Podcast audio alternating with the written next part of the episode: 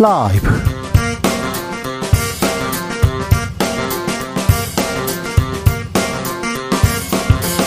2022년 11월 18일 금요일입니다. 안녕하십니까. 주진우입니다. 대통령 순방길에 MBC 취재진 전용기 탑승 거부 여파는 이어지고 있습니다. 오늘 윤 대통령이 직접 MBC를 향해 악의적이다 입장을 밝히고 대통령실은 MBC 취재진과 설전을 주고받았는데요. MBC와 대통령과의 갈등 이대로 괜찮은 걸까요? 심평 변호사에게 물어봅니다. 빈손 외교에 자충수만 뒀다. 대통령 순방에 대한 야당의 비판 거세집니다. 윤 대통령 순방 중에 발표한 한국판 인도 태평양 전략 우려가 많다는 지적도 쏟아지는데요. 국회 외통위 소속 김홍걸 의원에게 들어봅니다. 어제 수능이 있었습니다. 51만 수험생 중에 81살 최고령 나이로 꿈에 도전한 여고생이 있습니다. 이주용 학생에게 수능 도전기 들어봅니다. 나비처럼 날아 벌처럼 쏜다. 여기는 추진우 라이브입니다. 오늘도 자중자애 겸손하고 진정성 있게 여러분과 함께 하겠습니다. 배움을 멈춘 다른 사람들에게 당신도 할 수 있다. 이런 점 보여주고 싶었어요.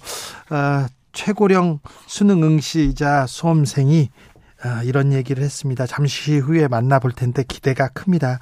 가슴 속에 못다 이룬 꿈 하나씩 품고 계신가요? 그렇게 살고 계시죠? 일상에, 생활에, 환경에 쫓기고 몰려서 지금은 좀 놓아주었지만, 아, 그래도, 아, 나는 이런 꿈 꾸고 있습니다. 못다 이룬 꿈 얘기 보내주십시오. 지금이라도, 아, 앞으로라도 그 꿈 조금씩 이루어질 수 있도록 주진우 라이브가 응원하고 기도해 드립니다. 샵 9730 짧은 문자 50원 긴 문자는 100원이고요. 콩으로 보내시면 무료입니다. 주진우 라이브 시작하겠습니다.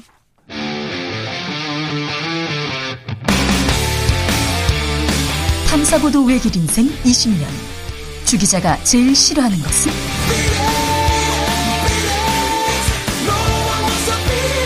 이 세상에서 비리와 부리가 사라지는 그날까지 오늘도 흔들림 없이 주진우 라이브와 함께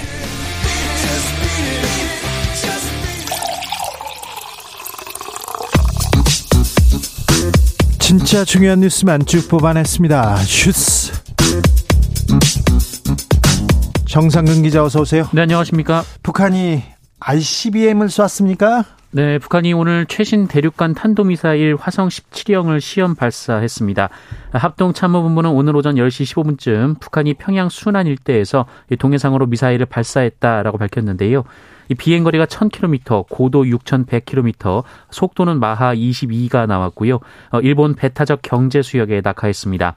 어, 이에 기시다 일본 총리는 결코 용인할 수 없다라고 말했습니다.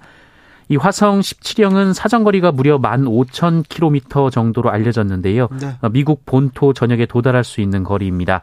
북한은 지난 3일 화성 17형으로 추정되는 장거리 미사일을 발사했는데 실패한 것으로 전해진 바 있고요. 어, 또 어제에 이어 이틀 연속 미사일 발사를 했습니다. 미사일을 또 쐈습니다. 정부는 강하게 규탄했습니다. 네, 정부는 북한의 ICBM 발사를 중대한 도발로 규정하고 정부는 북한의 어떠한 도발에 대해서도 이를 즉각 응징할 수 있는 압도적인 대응 능력과 의지를 갖고 있다라면서 북한은 이를 오판해서는 안 된다라고 말했습니다. 아, 오판해서는 안 된다. 뭐 정부에서 규탄은 계속 하고 있는데 북한이 계속 미사일을 쏘고 있습니다. 아, 지금 윤석열 정부 들어가지고 지금 며칠에 한 번씩 계속 쏘고 있는데 여기에 대한 근본적 좀 대응책이 나와야 할 것 같습니다. 아, 남북의 평화, 한반도의 평화보다 더 중요한 내용은 없는데 왜 이 부분은 간과하고 있는지 묻고 싶습니다. 대통령은 이렇게 미사일을 쏘아대고 있는데 MBC한테 MBC한테 악의적이다 이렇게 규정합니다. 네, 윤석열 대통령은 오늘 출근길에 기자들로부터 MBC 취재진 전용기 탑승 배제 관련 질문을 받았는데요.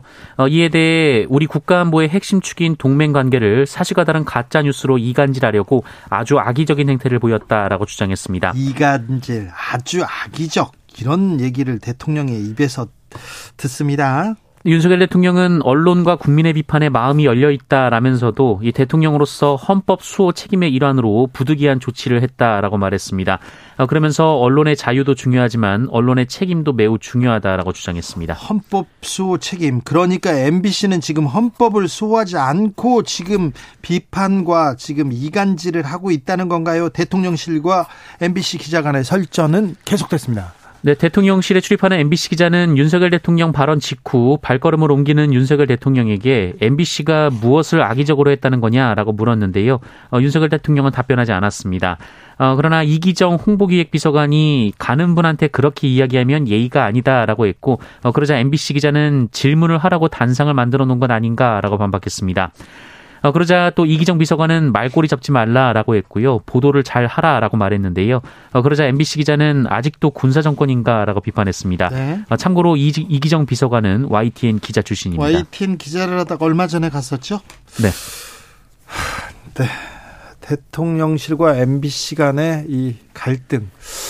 지금 특정 언론사를 이렇게 비판하고 이렇게 갈등을 가져야 될 이럴 때인가 이런 생각해 보는데 잠시 후에 저희가 자세히 좀 분석해 봅니다. 아, 이재명 대표의 측근입니다. 정진상 실장에 대한 영장 실질 심사가 지금 진행되고 있습니다. 네, 민주당 이재명 대표의 측근인 정진상 대표실 정무조정실장이 오늘 서울중앙지방법원에서 구속 전 피의자 신문을 받습니다.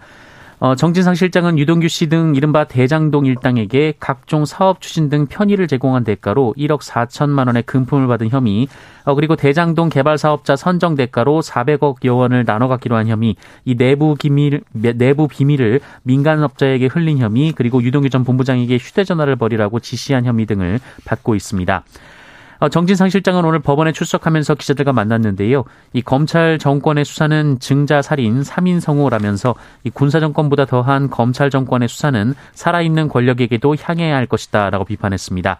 어, 정진상 실장의 구속 여부는 오늘 오후 늦게 혹은 내일 새벽에 결정될 예정 전망입니다. 검찰의 전방위 수사가 이루어지는데 민주당 쪽만 향한다 이런 지적도 있습니다. 농, 농내 의원의 자택 압수수색 이어졌어요? 네, 서울중앙지검은 오늘 오전 뇌물수수, 정치자금법 위반 등 혐의를 받고 있는 민주당 노웅래 의원의 자택을 추가 압수수색했습니다. 앞서 지난 16일 검찰은 노웅래 의원의 자택에서 현금 3억 원을 발견했는데요. 어, 당시 압수 대상에 현금이 포함되지 않아서 봉인 조치만 하고 법원에서 영장을 다시 받아 집행을 했습니다. 어, 노웅래 의원은 이 부의금이나 출판 기념회에서 나온 돈이라면서 문제가 없는 돈이다라고 반박했습니다. 김은혜 대통령실 홍보수석 재산 축소 신고 의혹으로 어, 조사를 받았는데 무혐의 처분 나왔다고요? 네, 지난 지방선거 당시 재산 축소 신고 의혹으로 고발된 김은혜 대통령실 홍보수석에 대해 경찰이 공직선거법 위반 혐의가 없다라고 판단하고 불송치 결정을 내렸습니다. 어? 재산 축소 신고는 분명히 선거법 위반 혐의인데요.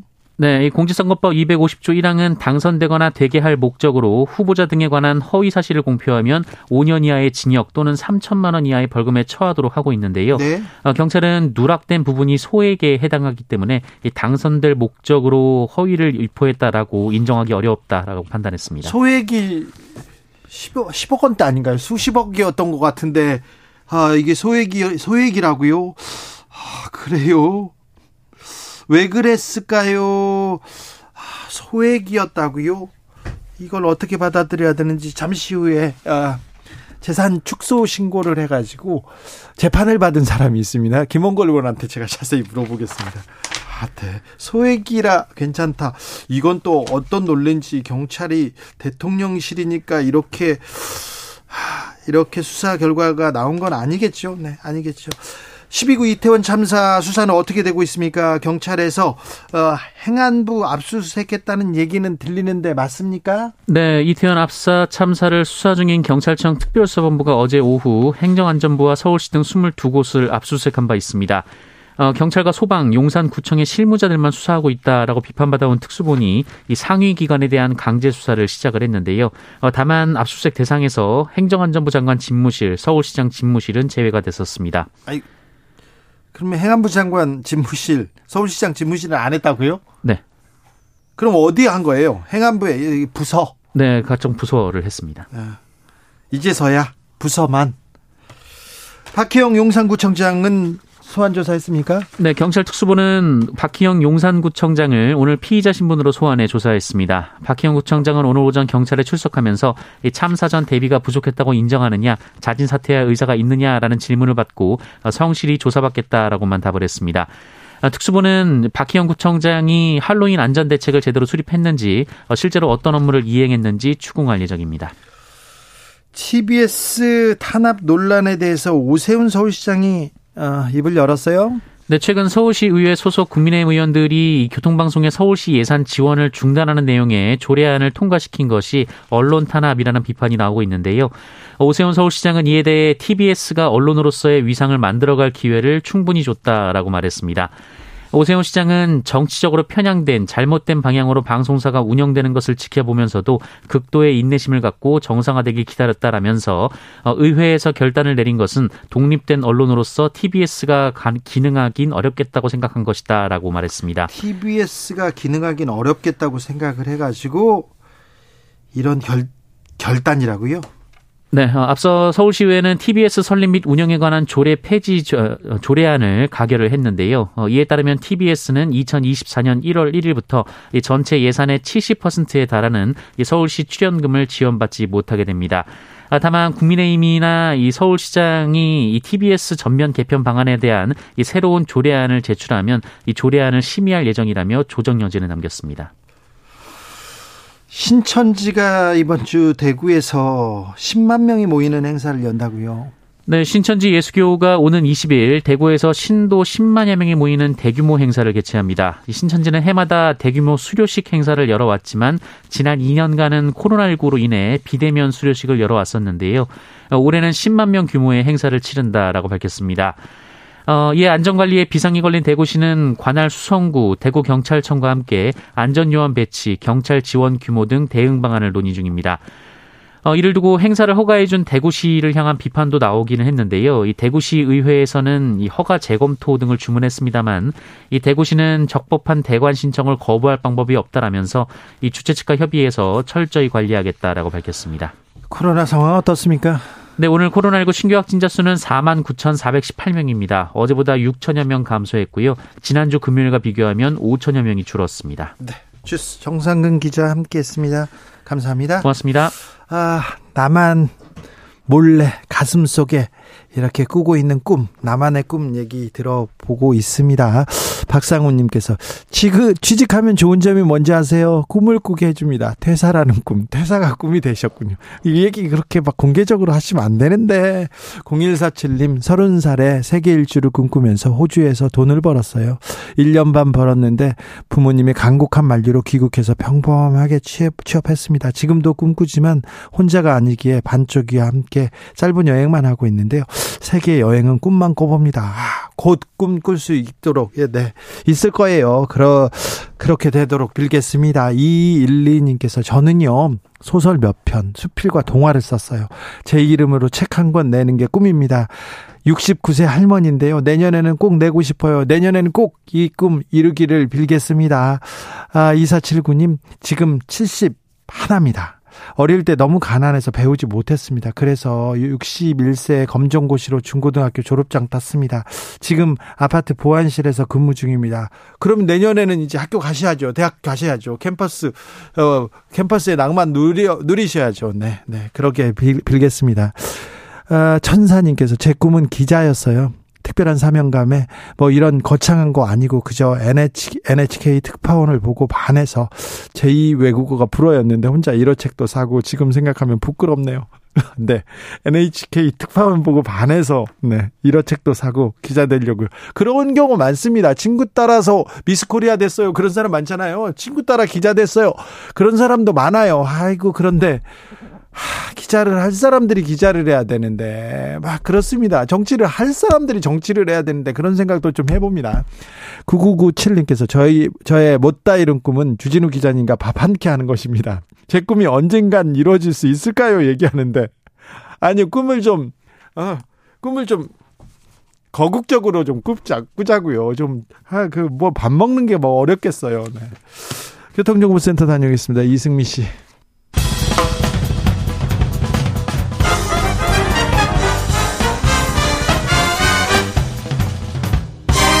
훅 인터뷰.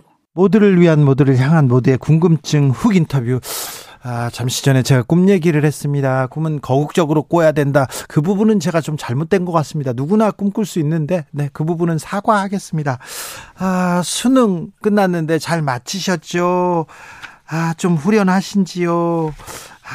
아, 좀다 이렇게 편히 쉬셔야 될 텐데 그런 생각합니다. 어제 수험생 중에 최고령 학생 한번 만나보겠습니다. 아, 마포구 일성여고 3학년 이주용 학생 만나봅니다. 안녕하세요.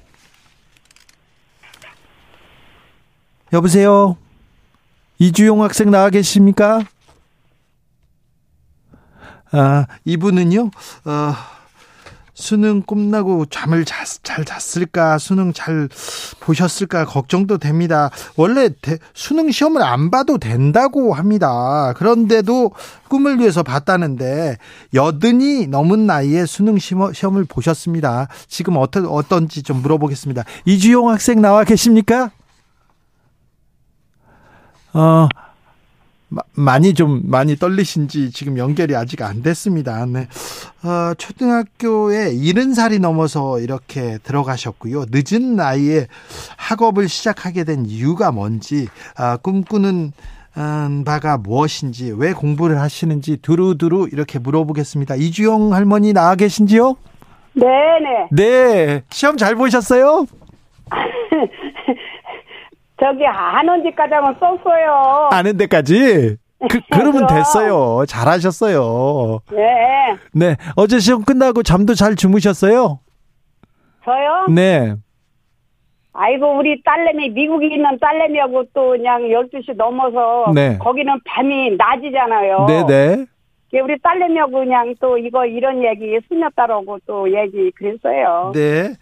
여든이 넘어서 이렇게 수능 시험을 보셨는데, 네. 시험 준비는 어떻게 하셨어요? 아유, 학교에서 하는 대로 했죠.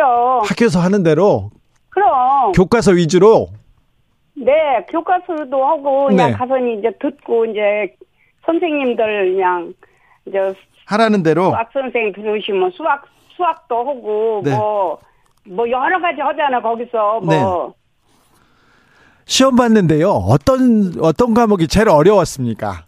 아이 다 어렵지 영어도 어렵지요 영어 뭐 우리가 예, 예, 한국 한국말도 잘 안 되는데 영어를 뭐 한다는 게 그게 힘든 거죠. 아니 그런데 딸이 미국에 있다면서요. 딸이나 손주 이렇게 보려면 가- 거기 가서 한마디 해주고 또 아, 뭐지 맛있는 것도 사주고 그러려면 또 영어 공부도 열심히 해야 되는 건데. 아이고 우리 딸내미는 저기 한국 사람이라 네. 한국말도 다 하니까 다 가, 나도 미국을 두 번이나 혼자 갔다 왔는데 네네. 그게 다 영어 몰라도 다 손 저기 눈치 눈치만 빨르면 영어 몰라도 다 가더라고. 아, 괜찮아요. 네. 잘하셨어요, 그럼. 자, 어, 저 할머니, 네, 70살 넘어서 초등학교에 입학하셨다고요?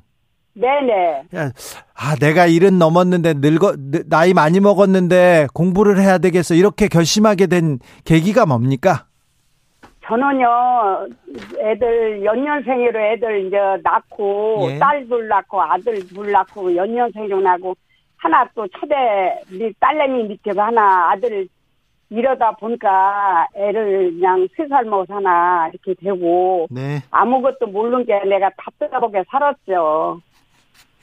그래서 이제, 그래서 하게 된 거예요. 네, 네. 대학교 가서 이렇게 전공은 어떤 공부하실 거예요?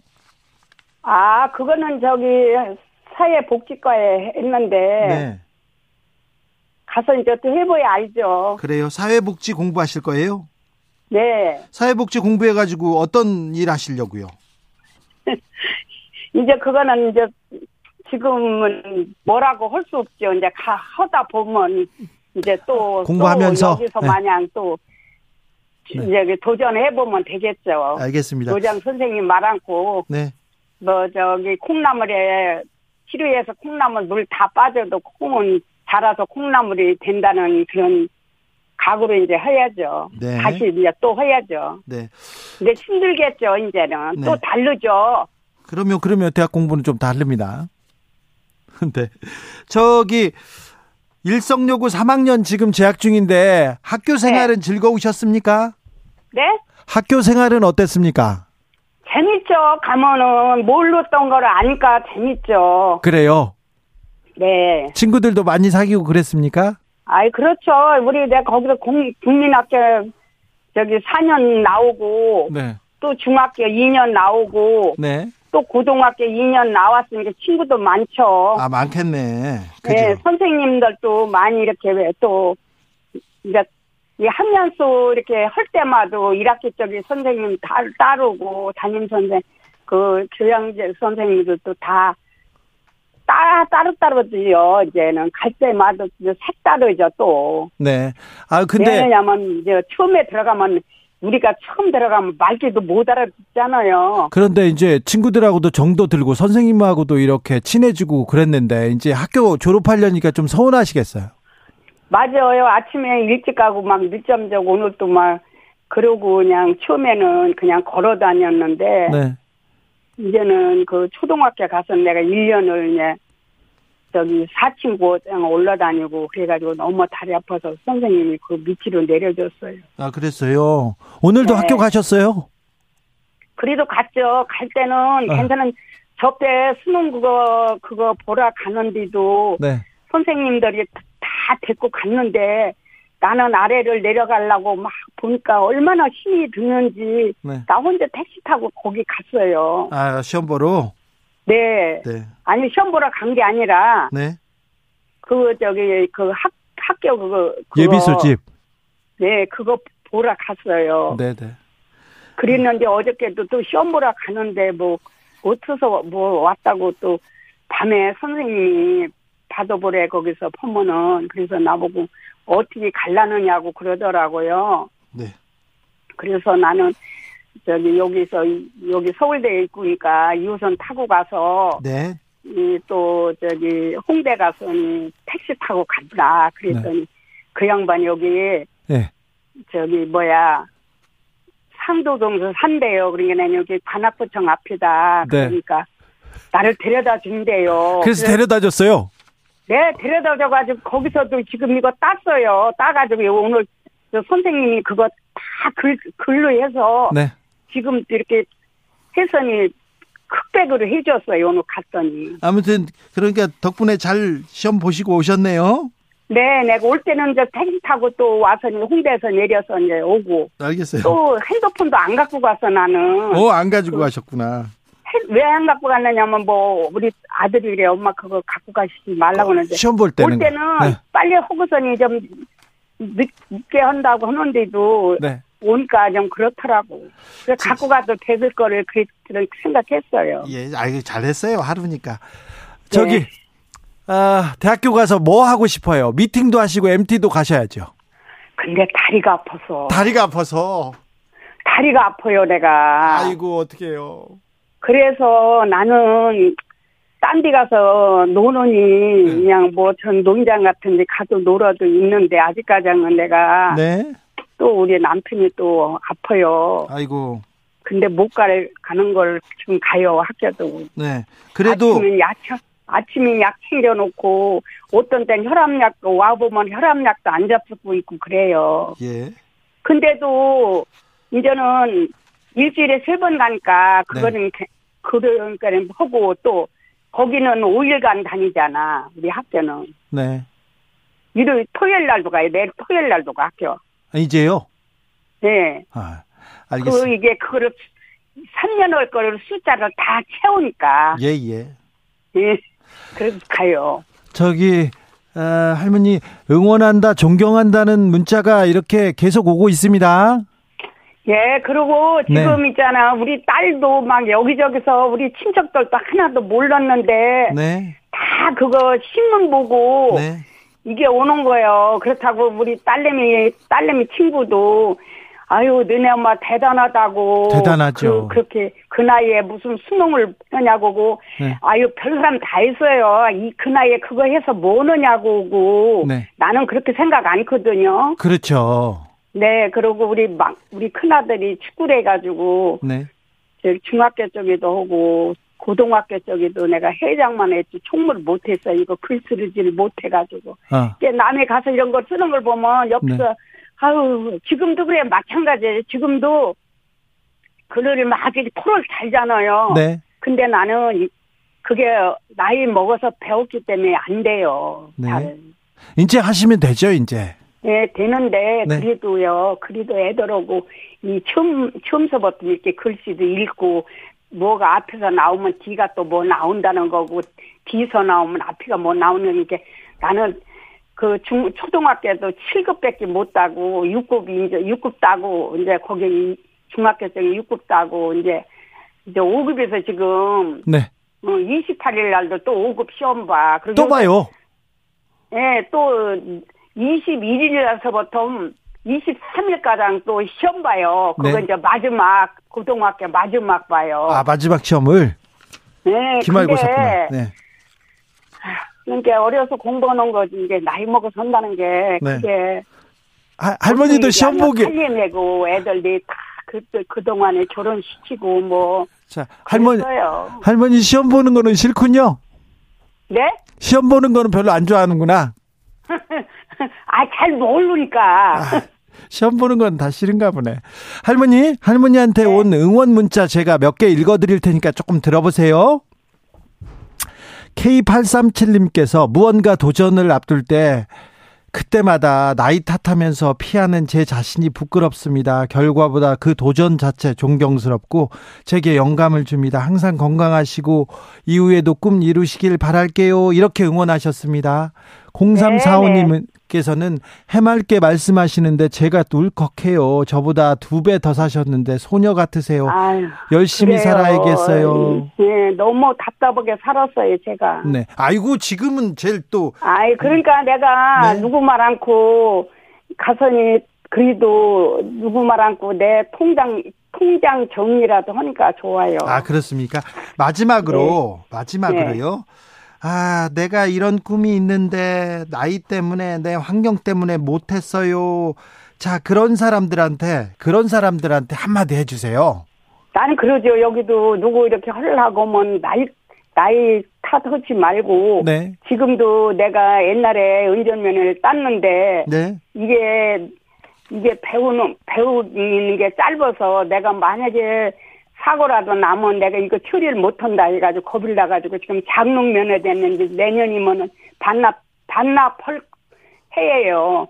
그래요. 그러고 이제 반납하야고 내가 그냥도 한 번 물어봤어요. 그랬더니 할머니 나이가 몇 살이니? 네. 그래서 몇 살이라고 하니까 애기들한테 물어보래. 그리고 우리 영감이 내가 운전면허 딸때 우리 큰아들 차 사줄 때 나 사달라고 했어요. 나는 나이가 있고 걔네들은 나이가 창청하니까 그랬는데 음, 음, 만약에 처음 저렇게 따가지고 하면 사고 난다고 우리 영감이 안 따졌어. 그리고 우리 영감이 술 좋아해서 네. 내가 충청도에서 자랐잖아요. 네. 충남서. 그래가지고 그러면 사고 나면 안 된다고 그걸 안 사줬어요. 그랬어요. 네, 그래서 지금 일종 이종은 다 땄어요. 내가 시운이 어디리 땄어요. 아, 그러셨어요. 네, 그래가지고 이게 여기서는 저기 여기 강남 여기 그 시험장에서는 이 기능은 되는데 이 학과가 안 되더라고. 알겠습니다. 학과가 이게 네. 공부가 없으니까. 할머니, 네. 졸업, 졸업 잘 하시고요. 학교 다니다가 또 하실 네. 말씀이 있으면 또 한번 이렇게 또 나와 주세요. 뭘 나오면 돼요? 네, 그러면 제가 모실게요. 항상 존경과 응원과 응원, 응원을 빌겠습니다. 건강하셔야 됩니다. 네, 네네. 그 아니, 근데, 네. 저기, 그게 KBS가 아니에요? KBS예요. 근데 먼저 우리 학교 와서는 그거 촬영해 간 사람은 아니죠? 아, 그 사람은 아니에요. 아, 우린 촬영도 해 가서, 어, 이제 그것도 나오겠네. 아니, 그거 있잖아요. 저기, 우리, 음. 우리 식구들이요. 네, 그게. 기다리고 있어요. 어저께, 어저께 저기 일곱, 시 뉴스 나오고, 네. 응? 일곱 시 나오고, 여섯 시에 나오고, 그 전날 아홉 시에 나오고, 그래가지고, 우리는 전국에서 지금 다 보고 있는 거예요. 우리 내가. 지금 이 라디오도 지금 전국에서 다 나가고 있어요. 이주영 학생 목소리가 전국에 지금 쩌렁쩌렁 울립니다. 건강하셔야 그러니까 됩니다. 나이 네. 나이 제한 않고 네. 옛날에는 우리가 먹고 살기가 바쁘고 그렇게 해서 네. 농사 짓고 다 나도 빚 내고 뭐 삼삼고 다 그랬는데 네. 지금은 돈 없어도 자기만 노력하면 어디 가든지 배울 수 있더라고. 왜 가만히 있어? 알겠어요. 배울 능력이 이렇게 해, 후원들 해주는데. 알겠어요. 아무튼, 어, 할머니 응원 하겠습니다. 네네. 건강하시고요. 네네. 엠, 어, 무릎 아파도, 다리 아파도 꼭 MT 가세요. 네, MT 가죠, 그럼. 아, 그러세요. 네네. 접대도 거기서 초청해서 갔는데. 알겠습니다. 네, 감사합니다. 마포구 일성요구 3학년 이주용 학생이었습니다. 주진우 라이브.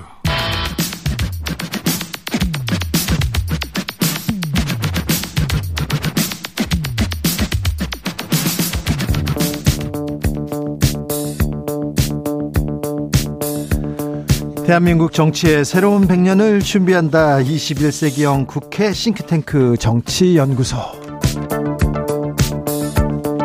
정치권에 보내는 고급진 정치 컨설팅 오늘도 뜨겁게 분석해 보겠습니다. 엄경영 시대 정신연구소장 어서 오세요. 네, 안녕하세요. 이강윤 한국사회 여론연구소장 안녕하세요. 안녕하세요. 네. 아, 이주용 할머니 학생의 선전과 화이팅을 빕니다. 네. 아유 저렇게 나이 먹었어도 이렇게 81세, 81세인데 MT 네. 가능할까요? 어 가능하시고 가신다고 했어요? 아, 그러니까 합격을 해야 가는 거 아닙니까? 아 이거 합격하셨습니다. 아, 하셨습니까? 네, 네. 아, 미팅, 축하드립니다. 미팅도 하시겠다고는 했는데 아, 예. 미팅은 조금 네 어떻게 되실지 응원합니다. 아무튼 네. 할아버지 는 계시지만 미팅을 할수 있지 않습니까? MT도 가시고 그러셨으면 좋겠습니다. 아무튼 어, 많은 국민들한테 아, 희망과 위로를 던져주셔가지고 너무 감사합니다. 아, 순방 얘기를 조금 하고는 넘어가야 될 것 같습니다. 이 국제 질서가 지금 재편되는 매우 엄중한 시기에 떠난 아, 순방이었습니다. 한일, 한미일, 한미, 한중 회담이 있었으니 어, 이 의미도 짚어봐야 되는데요. 그런데 뭐 순방의 의미보다는 다른 얘기가 더 많이 나왔 던 건 아닌가 이런 것도 생각해 봅니다. 소장님 어떻게 보셨습니까? 네, 역시 가장 핫한 주제가 김건희 여사죠. 아, 김건희 여사가 이번 순방에서도 각종 이슈를 몰고 다녔는데 첫 번째가 이제 이 오드리 헵번 행보에 대해서 말이 많았죠. 그리고 두 번째가 이 바이든 대통령 팔짱을 낀 거. 그리고 이제 마지막으로 해외 영상이긴 하지만은 아, 윤, 윤석열 대통령을 빨리 나가라 이렇게 막 그 강권하는 듯한 그런 영상. 예. 아, 그런데 저는 아, 민주당이 왜 김건희 여사를 그렇게 비판하는지 이해할 수가 없습니다. 자, 이 바이든 대통령 팔짱을 꼈죠. 이 민주당이 1년 6개월 이상 김건희 여사를 집요하게 공격을 했습니다. 그리고 심지어 김건희 특검, 특검법까지 발의를 했죠. 그런데 그렇게 싫어하는 김건희 여사가 어, 또 여전히 싫어하는 바이든 대통령 팔짱을 낀다고 해서 그게 뭐 나쁜 일입니까?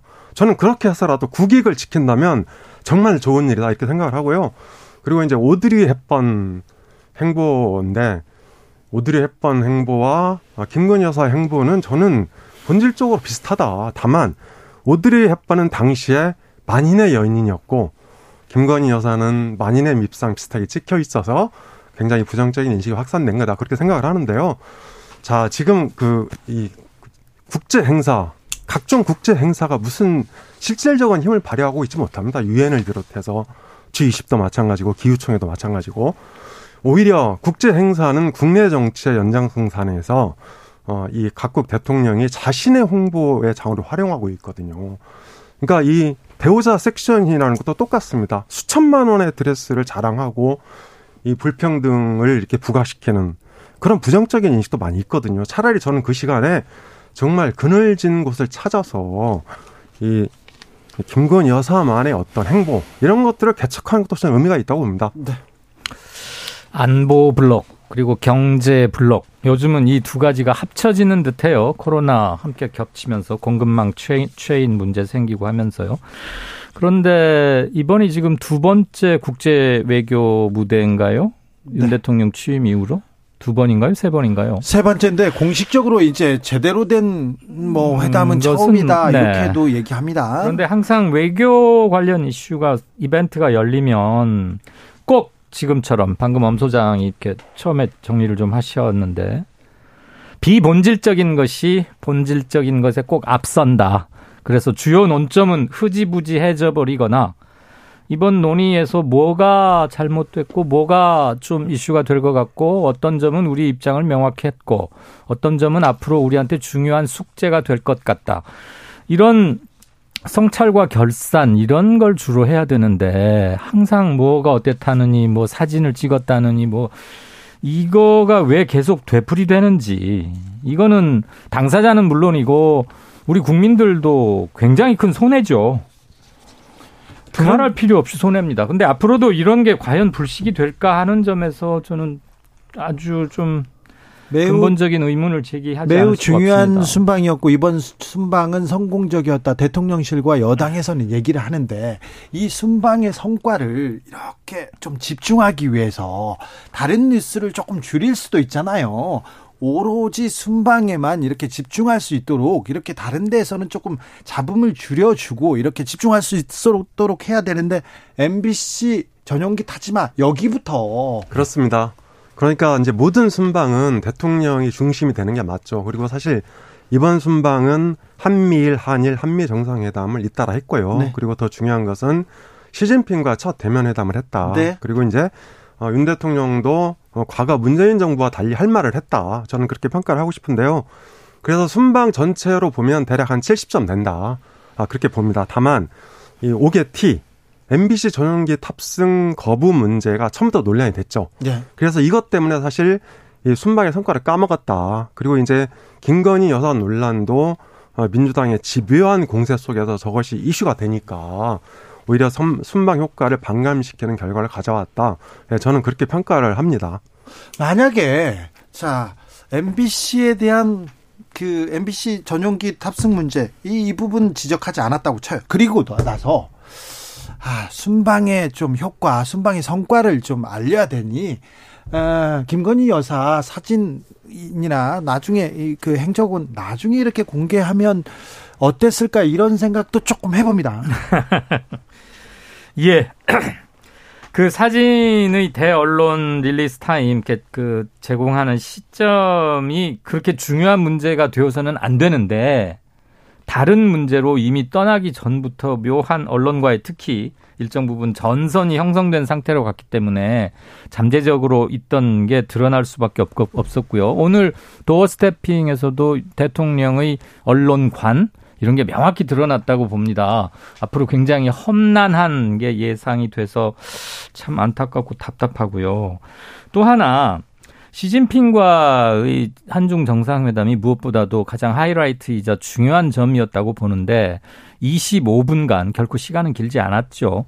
각자 서로 원칙적인 말, 서로 하고 싶은 말만 했거든요. 그래서 물론 회담이라는 게 그 짧은 시간 안에 뭘 도출하겠습니까? 서로 입장 차이를 대면으로 확인하는 것 자체도 의미를 부여할 수는 있겠습니다만 우리한테 굉장히 많은 숙제와 공부와 많은 고민을 던져준 회담이 아니었나. 지금 그러면 순방 그게 종료되는 순간부터 우리는 그런 얘기를 많이 하고 고민도 해야 되는데 아직도 지금 뭐, 뭐 어디를 갔느니 뭐 무슨 빈곤 뭐라느니 MBC와 그렇고 TBS 문제도 겹치고 하니까 중요한 한중 이슈 이런 것들을 찾아볼래 찾아볼 수 없다는 것 이건 이거야말로 성 순방의 성과나 의미를 자승자박 하는 게 아닌가 싶습니다. 지금 아, 매우 저... 중요한 시점인데 MBC와 이렇게 갈등 악의적이라고 직격탄을 날리고 MBC의 갈등을 키워가는 듯한 모양새 이 부분은 어떻게 봐야 됩니까?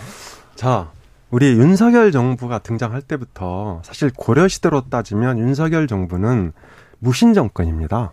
고려 시대 때 무신 정권은 총으로 아 총은 없었죠 칼로 에, 칼로 아, 국정을 운영하지만 지금 윤석열 정권은 검찰의 수사로 국정을 운영합니다. 그래서 다분히 네거티브 성격을 가질 수밖에 없습니다. 네. 그리고 윤석열 대통령이 당선될 때부터 우리가 그런 건 몰랐습니까? 다 예측을 했지 않습니까? 그리고 윤석열 대통령은 정치 경험이 거의 없는 사람입니다. 예. 그러니까 MBC의 MBC의 지난번에 이 XX 논란에 대해서 윤석열 대통령은 아마도 MBC의 공격으로 받아들였을 가능성이 큽니다. 그리고 마치 2008년에 광우병 사태를 불렀던 MBC 보도처럼 네. 아, 이렇게 이제 받아들이면서 이 MBC에 대해서 이 적대적 사고를 할 가능성이 큽니다. 지, 금 적대적 네, 사고를 네, 하고 네, 있다고 적대적, 보입니다. 그러니까 적으로 네. 보고 네. 있는 겁니다. 전 다만 여기에 대해서 아 우리가 이 윤석열 대통령 비판하고 비난할 수는 있죠. 그리고 당연히 여권에서도 그 문제를 지적하고 이 윤석열 대통령의 머리를 돌려놔야죠. 국민 적으로 네. 그죠? 네. 검찰의 수사나 칼이 아니고. 네. 네, 그럴 그런데 문제는 네. 이게 이제 제대로 안 된다는 데 있죠. 이게 왜 안 되는 줄 아십니까? 이 대통령은 사실은 여전히 황제입니다. 황제. 제왕이고.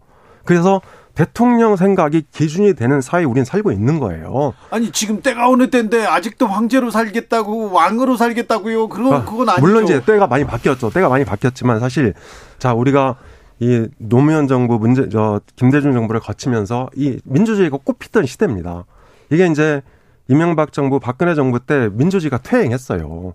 그리고 이 그러고 맞은 정권이 문재인 정권 아닙니까? 문재인 정권 어떻게 나라를 운영했습니까?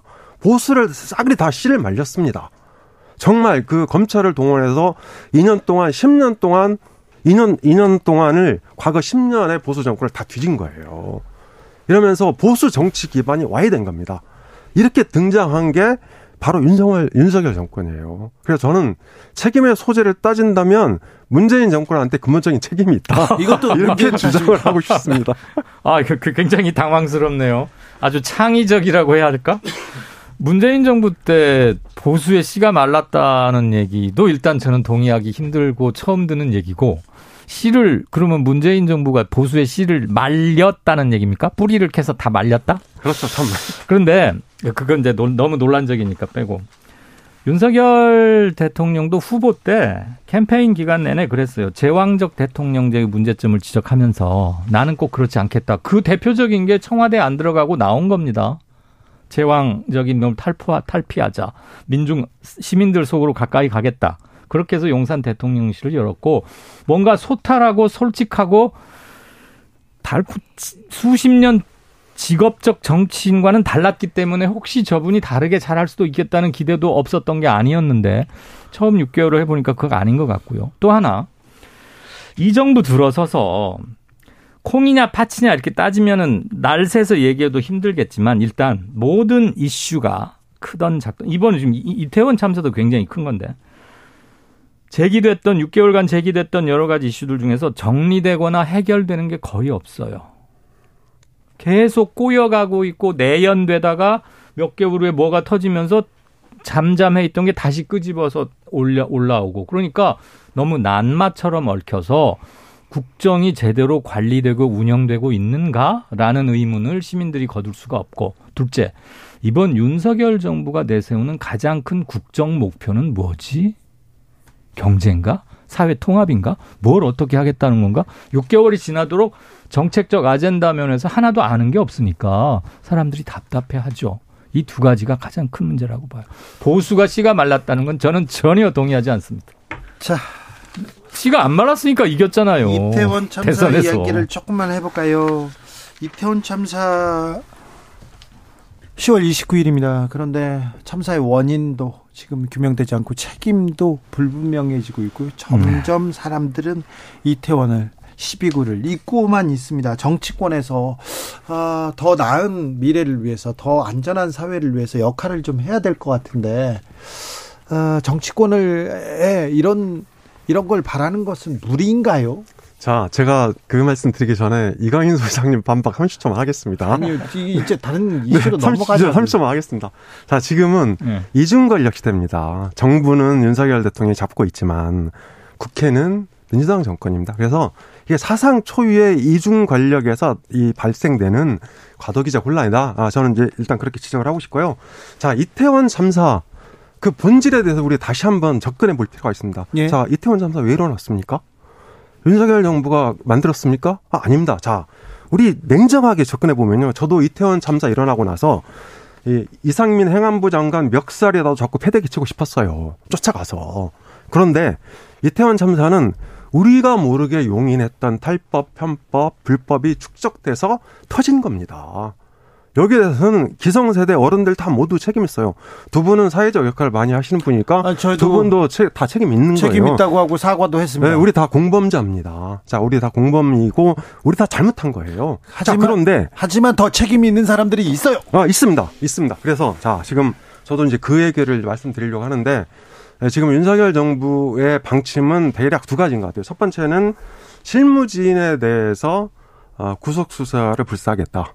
그래서 지금 어뭐 여섯 명 실무자 이제 그 피의자 전환해 놓고 그 피의자 구속으로 보면 되게 한 세 명이 타깃이 돼 있는 것 같아요. 그러니까 일단 용산 경찰서장, 그 다음에 용산 구청장, 그 다음에 서울 경찰청의 상황 관리관 요 세 명이 아마도 다음 주쯤에 구속영장이 청구되지 않을까 이렇게 생각이 되고요. 그리고 이제 두 번째 윤석열 대통령이 정무적 책임도 묻겠다 이렇게 했는데 어 제가 보기에 한 윤희근 경찰청장 정도 까지 문책 대상에 들어가지 않을까 이렇게 봅니다. 다만 이 이제 이상민 장관에 대해서는 어 제가 보기에는 당장에 문책 인사 없을 것 같아요. 왜냐하면 지금 윤석열 정부가 어떻게 운영되냐면 내각 중심으로 운영되고 있습니다. 이 다섯 명 핵심 인사거든요. 제가 취재한 바로는 첫 번째가 이상민 행안부 장관, 두 번째가 한동훈 법무장관, 그 다음에 권영세 통일부 장관, 원희룡 국토부 장관, 한 명 더 있죠. 박민식 부원처장. 예, 물론 이제 뭐 국무위원은 아닌데 장관급이죠. 요, 요 다섯 분이 다 특징이 있어요. 이 하나 공통점이 서울대 대, 법대. 네, 대통령과의 네. 친분. 네, 서울대 법대 출신. 이렇게 이제 국정이 운영이 되고 있기 때문에 이상민 장관을 낙마시키는 거는 국정이 한쪽이 무너진다. 이렇게 생각할 가능성이 크다는 거죠. 예, 얘기를 좀 압축적으로 하고 싶은데요.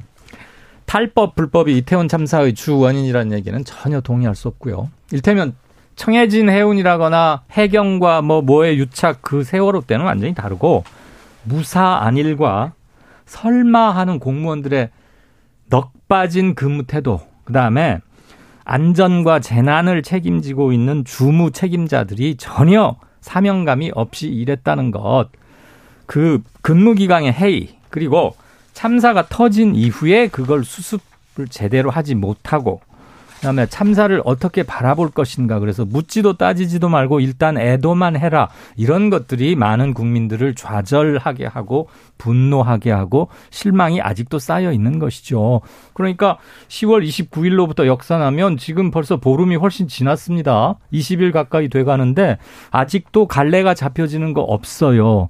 그 전부터가 이미 이 정부는 제대로 대처하지 못하고 있다. 그리고 안전과 국민의 재난, 생명 이런 것들이 총괄적, 포괄적 책임자는 대통령입니다. 본인도 이미 그런 말을 하신 적이 있고요. 자, 그런 점에서 반성을 해야 되는 것이죠. 국민들과 어른들은 뭐 이 사안에 대해서 가슴 아파하면서 사과하고 미안하다고 얘기하고 있, 으나 정작 책임져야 될 사람들은 회피하는 모습을 보여줬기 때문에 국민들이 좀 답답하다 그런 생각을 저버리지 못하는 것 같습니다. 요거 하나만 간단하게 조금 얘기해보고 가겠습니다. 서울시에서 TBS 지원을 철회하기로 했습니다. 오세훈 서울시장의 선택이라고 볼수 있는데요. 어찌 보십니까, 엄경영 소장님? 네, 잘 보고 있습니다. 아, 이 주진우 진행자께서도 이제 TBS 프로그램 진행하고 계시니까 저는 순수 음악 방송을 거기서 네, 제가 이참 모질게는 말씀을 못 드리겠지만 아니 괜찮습니다. 네. 저는 사실 TBS의 문제는 김어준의 문제라고 생각합니다. 아, 지금 다 김어준 그 방송 때문에 그런 거 아니에요? 그렇습니다. 그러니까 자 오세훈 시장하고 서울시에서는 김어준에 대해서 메시지를 내고 있는 거예요. 자, 이 정도 됐으면 네가 좀 물러나 주라. 그럼 나머지는 잘 화합해서 할게. 그러니까 이런 메시지인데 시위에서 처리하기 전에 이강덕 저 TBS 사장이 사퇴 냈죠. 건강상의 네. 이유로. 네. 자, 그러면 김어, 그러니까 김어준은 그 TBS를 볼모로 계속 끝까지 버티고 있는 거예요. 저는 김어준이 좀 빠져주고, 김어준은 전 나와서 방송국 자료도 성공할 거라고 봅니다. 아니요, 그, 김어준하고요, 저하고도, 저하고는 그 방송, 방, 아니, 이 TBS 구성원이 그 회사라는 데가 있어요. 근데 김어준도 그이이 구성원들한테 피해를 입히며 입히면서 거기를 지키겠습니까? 그런 생각 없습니다. 확실히. 아, 저 충분히 동의합니다. 다만 네. 자, 이 오세훈 서울시장이 작년에 그러니까 2021년에 재보궐에서 이렇게 등단했잖아요. 네. 이제 시장이 됐잖아요. 그래서 어, 이, 그러니까 음, 이번 3구 지방선거 아, 6일 지방선거까지 저는 충분히 시간을 줬다고 봅니다. 충분히 시간을 준 겁니까? 자, 그 특정 암흑의 개인의 문제, 그것을 문제 있다고 볼 수야 있겠죠. 입장에 따라서. 비판할 수도 있어요. 그런데 그것을 때려잡기 위해서 조례까지 바꾸고 뭐 방송에 존폐까지 간다? 이거는 조금 아이 목욕물을 버리다가 뭐까지 함께 버리는 네. 그런 게 아닌가 싶기도 하고 네. 좀 과민하다는 생각은 듭니다. 아, 여기까지 마무리하겠습니다. 정치연구소 엄경영, 이강윤, 이강윤, 엄경연 두 분한테 들었습니다. 감사합니다. 감사합니다. 고맙습니다.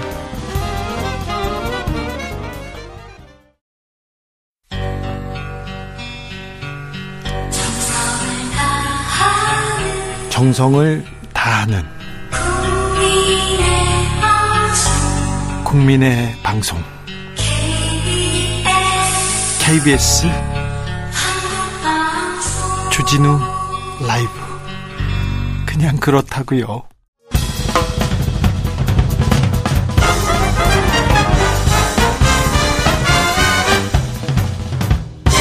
훅 인터뷰.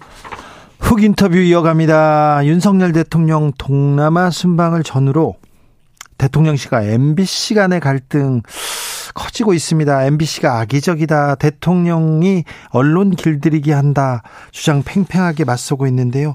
어떻게 되는 걸까요? 한번 물어보겠습니다. 심평 변호사님, 안녕하세요. 안녕하십니까. 네. 변호사님, 이번 대통령의 순방 어떻게 예. 보셨습니까? 어, 조금 전에 뭐 이재명 대표가 말씀하신 것하고는 좀, 저는 좀 다르게 보는데요. 네. 어, 어, 지난번 그 나토 정상회의 참석이나, 뭐 또 이런, 어, 일련의 과정에서 우리 외교가 이제 그 정상화되는 것이 아닌가. 네. 아, 그래서 그 좀 그 실용 외교 쪽으로 어, 나아가고 있다는 점에서 대단히 긍정적으로 저는 평가를 합니다. 네. 그 과거에 문재인 정부의 그 외교가 아, 좀 신뢰될 말이지만은 어 친중, 친북 뭐 그쪽으로 그 경도되다 보니까 이 교조적인 어, 그런 외교에서 어 우리가 그 운신의 폭이 그 좁았지 않나 생각합니다. 뭐 그런 점을 이제 탈피해서 외교의 정상화가 비교적 어 비로소 어, 실행되고 있다고 저는 그 긍정적으로 평가를 합니다. 특히 그 시진핑 그 주석과의 네. 그 회담을 이끌어낸 것은 네. 어, 대단히 그 잘한 것이죠. 네. 예. 저, 아, 그런데요. 문재인 정부 때는 대통령 순방 다녀오면 대통령 지지율이 계속 오르곤 했는데 예. 왜 윤석열 대통령은 이렇게 순방 다녀오면은 이렇게 여론이 안 좋아지는 걸까요? 어, 저는 막, 이 외교적인 막 성과, 막 그, 그런 차원보다는, 네. 어, 지금 그 여러 가지 그 전국이 교착 상태에 있죠. 네. 어, 그런, 어, 교착 상태를 그 벗어날 만한 행동을, 네. 어, 이 여당이나, 어, 또 대통령실에서 보여주지 못해, 못하고, 예. 또 그렇게 해서 그 국민들이 그 실망하는 부분이 그 여론조사로 반영된 것이 아닌가 생각을 합니다. 알겠습니다. 이번 순방 사실 국제 질서가 이렇게 재편되는 매우 위중한 시기에 가서 예.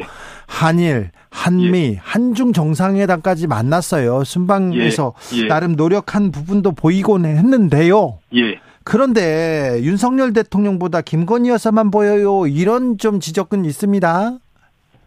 아, 그렇습니까? 네. 예. 뭐 저는 그 오히려 어 김건희 여사의 그 해- 행보가 그 예. 상당히 그 바람직하다고 봤습니다. 어떤 측면에서요? 어그뭐 다른 어, 연구인들 저- 그 같이 뭐 단체로 앙코르와트 그 관광 네. 거기에 나서는 것보다야 네. 어 그 또 한나라의 그 어, 대통령 부인이라는 그 품격을 가지면서 네.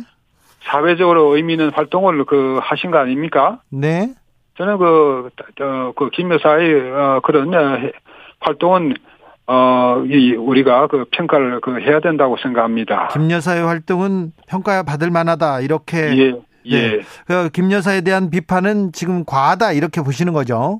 좀 과하지 않습니까? 지금 그, 우리 헌정사에서 어느 대통령 부인에 대해서 뭐 대통령도 마찬가지입니다만은 일거수 일투조까지 다 그, 막, 그, 하나의 그 비난의 대상으로 삼아 가지고 온갖 그 저주의 그 저주와 정오의 말을 그 내뱉는 이 정치 현실이 어떻게 그 정, 어, 정당화될 수가 있겠습니까? 아, 그 네, 제 말이 좀 너무 과했습니까? 아니요. 김건희 여사가 예, 김건희 여사 국모다 이 발언도 좀 과했죠. 그렇죠. 그런 말 해서 안 되죠. 알겠습니다. 그런데요. 예, 대통령 순방 좋습니다. 중요합니다. 의미도 있습니다. 그런데요. 예. 아, 그, 그, MBC 취재진 전용기 타지 마라. 이것 때문에 순방 예. 가기 전부터 약간 좀 잡음이 있었어요. 조금, 그렇죠. 이 부분 예, 좀 아쉽습니다. 예. 어떻게 보셨어요? 어, 여기에서 그 대통령실의 입장하고 네. MBC 입장이 그, 어, 많은 그 차이를 보이고 있습니다. 어, 저는 그 언론법 그 전공을 했습니다. 뭐 석사 박사 논문을 다 썼을 뿐만 아니라 또 많은 논문을 발표해 왔습니다. 아, 예. 여기서 그 MBC가 어, 서 있는 입장은 그 고전적인 언론의 자유를 존중하는 어, 더 어, 입장이고 네.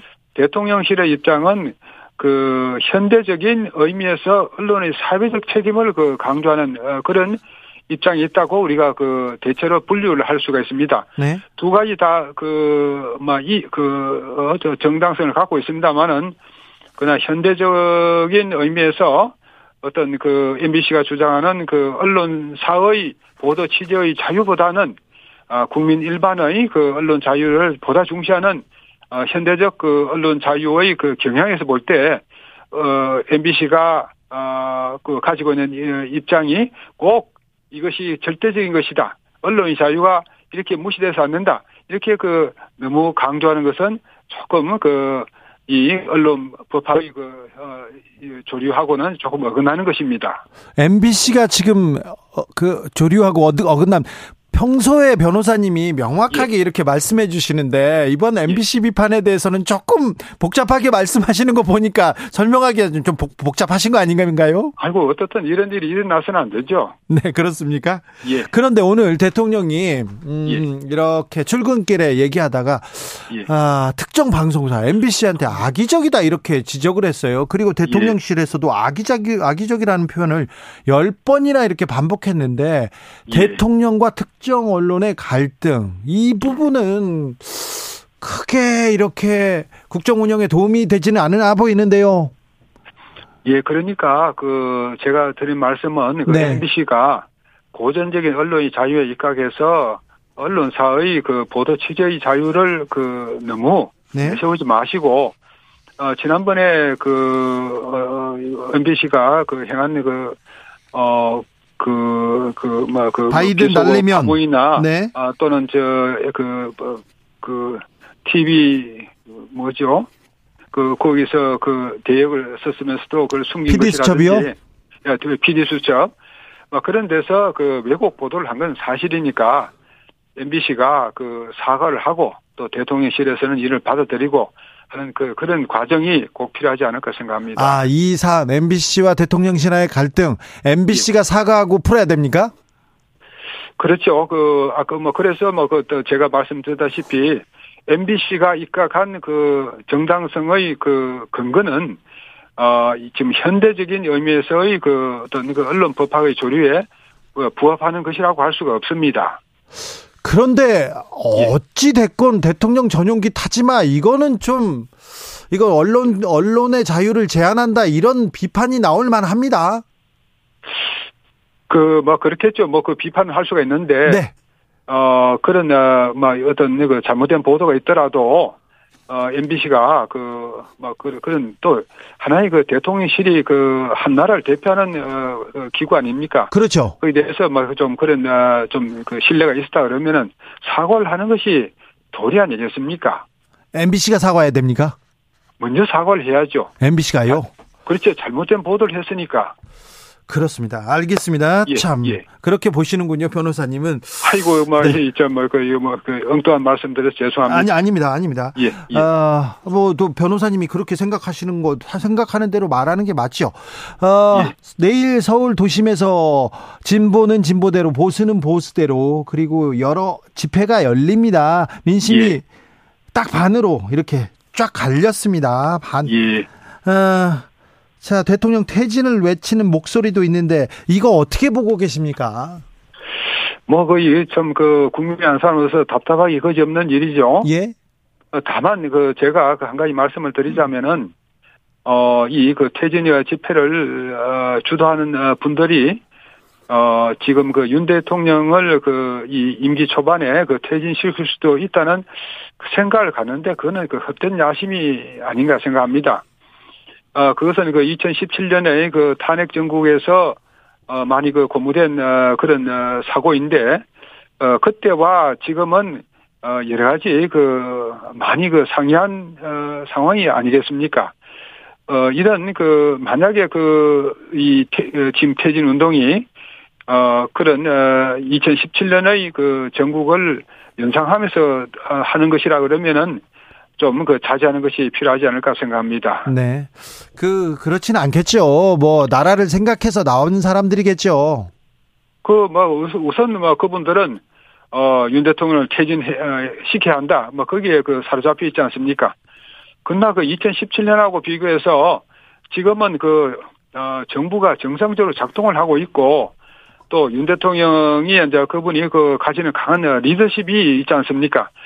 그렇게 아무리 해봤자 지금 그 헌정 중단의 비극이 다시 그, 그 발생하고 그럴, 그럴 가능성 그 거의 없습니다. 네, 알겠습니다. 예. 변호사님, 예. 아, 변호사님 말 듣고 사퇴했다면 20대 대통령으로 조국 교수가 조국 전 장관이 대, 당선됐을 것이다 이런 얘기를 말도 하셨는 이런 말씀하셨는데 예. 예. 조국 교수는 정치에 뜻이 없는 분이셨는데요. 예. 근데 어, 왜 이런 얘기를 하셨는지요? 어, 조국 교수 그 정치에 그 뜻이 없다고 말씀하시는지 뭐 제가 좀 이해하기 어렵습니다. 이해하기 어렵다고요? 예, 예. 아, 그래요? 누구든 간에. 예. 그 만약에 그 자기가 그 정치, 어, 저 전국적 인물이 돼서. 네. 다음 대통령으로 그 여론조사 지지에서 한 10% 정도 이상 나온다 그러면은 그때부터는 그, 그분의 그 눈에 보이는 게 없습니다. 그리고 그 네. 조국 교수는. 네. 어, 그, 어, 아주 그 정치인으로서는 그 훌륭한 그 자질을 그 갖고 있는 거죠.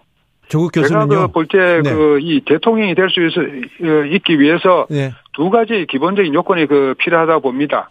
첫째는 그, 어, 이 시련과 역경을 이긴 그 순환의 그 서사가 예? 어, 그 갖춰져 있냐 하는 어, 점이고 네. 어, 두 번째로 보면 보자면은 어, 이 어느 그 정치인은 그 유난히 어, 그 뒤에 많은 사람들이 그, 그, 따릅니다. 네네. 이렇게 사람을 모으는 힘에서. 네. 어, 그 조국 교수는 탁월한 어, 재능을, 어, 능력을 갖고 있는 거죠. 아, 그래요? 거기다가 그 조국 교수가 이 화려한 그 외모라든지 언변이라든지 이런 그 정치적인 그 자산의 면에서는 조국 교수를 따를 수 있는 사람이 과연 그 누가 있겠습니까? 아, 그래요? 그, 그 당시에 그 조국 교수가 어, 조금 그 자제를 하면서 그 퇴진을 하고 어, 자숙을 하면서 했다 그러면 그 수사가 그 그렇게 확대가 안 됐을 것이고 그렇게 해서 그 지난 총선에 어, 뭐 국회 나갔으면 뭐, 뭐 당선은 뭐 말할 것 없죠.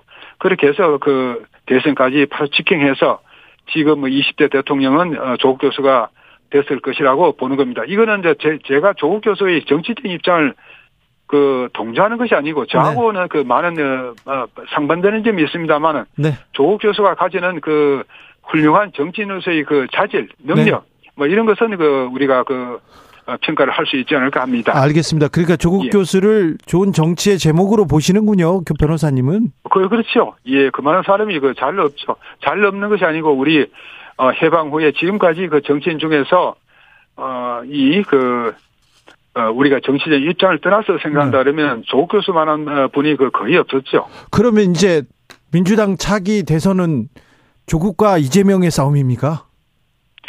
저는 그 이재명 당대표의 이, 이 이제 우는 다 했다고 봅니다. 그 이재명 시대는 그 저물고 있고 아, 아, 그 네. 공, 공백을 누가 메울 것이냐. 네. 막 그런 점에서 그 한번 생각해 봐야 되지 않을까. 알겠습니다. 예. 이건 심평 변호사님 생각인데요. 어, 예. 다음번에 모셔서 얘기 듣겠습니다. 아, 아, 예. 건강하시고 말씀 감사합니다. 네, 네, 수고하셨습니다. 네, 심평 변호사 말씀 나눴습니다.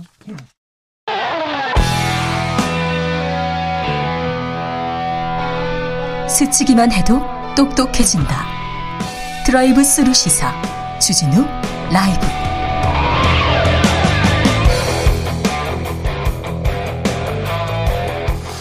훅 인터뷰 이어가겠습니다. 빈손 외교를 넘어서 미국과 일본의 대중 압박 공세 전략에 편승하는 자충수를 뒀다.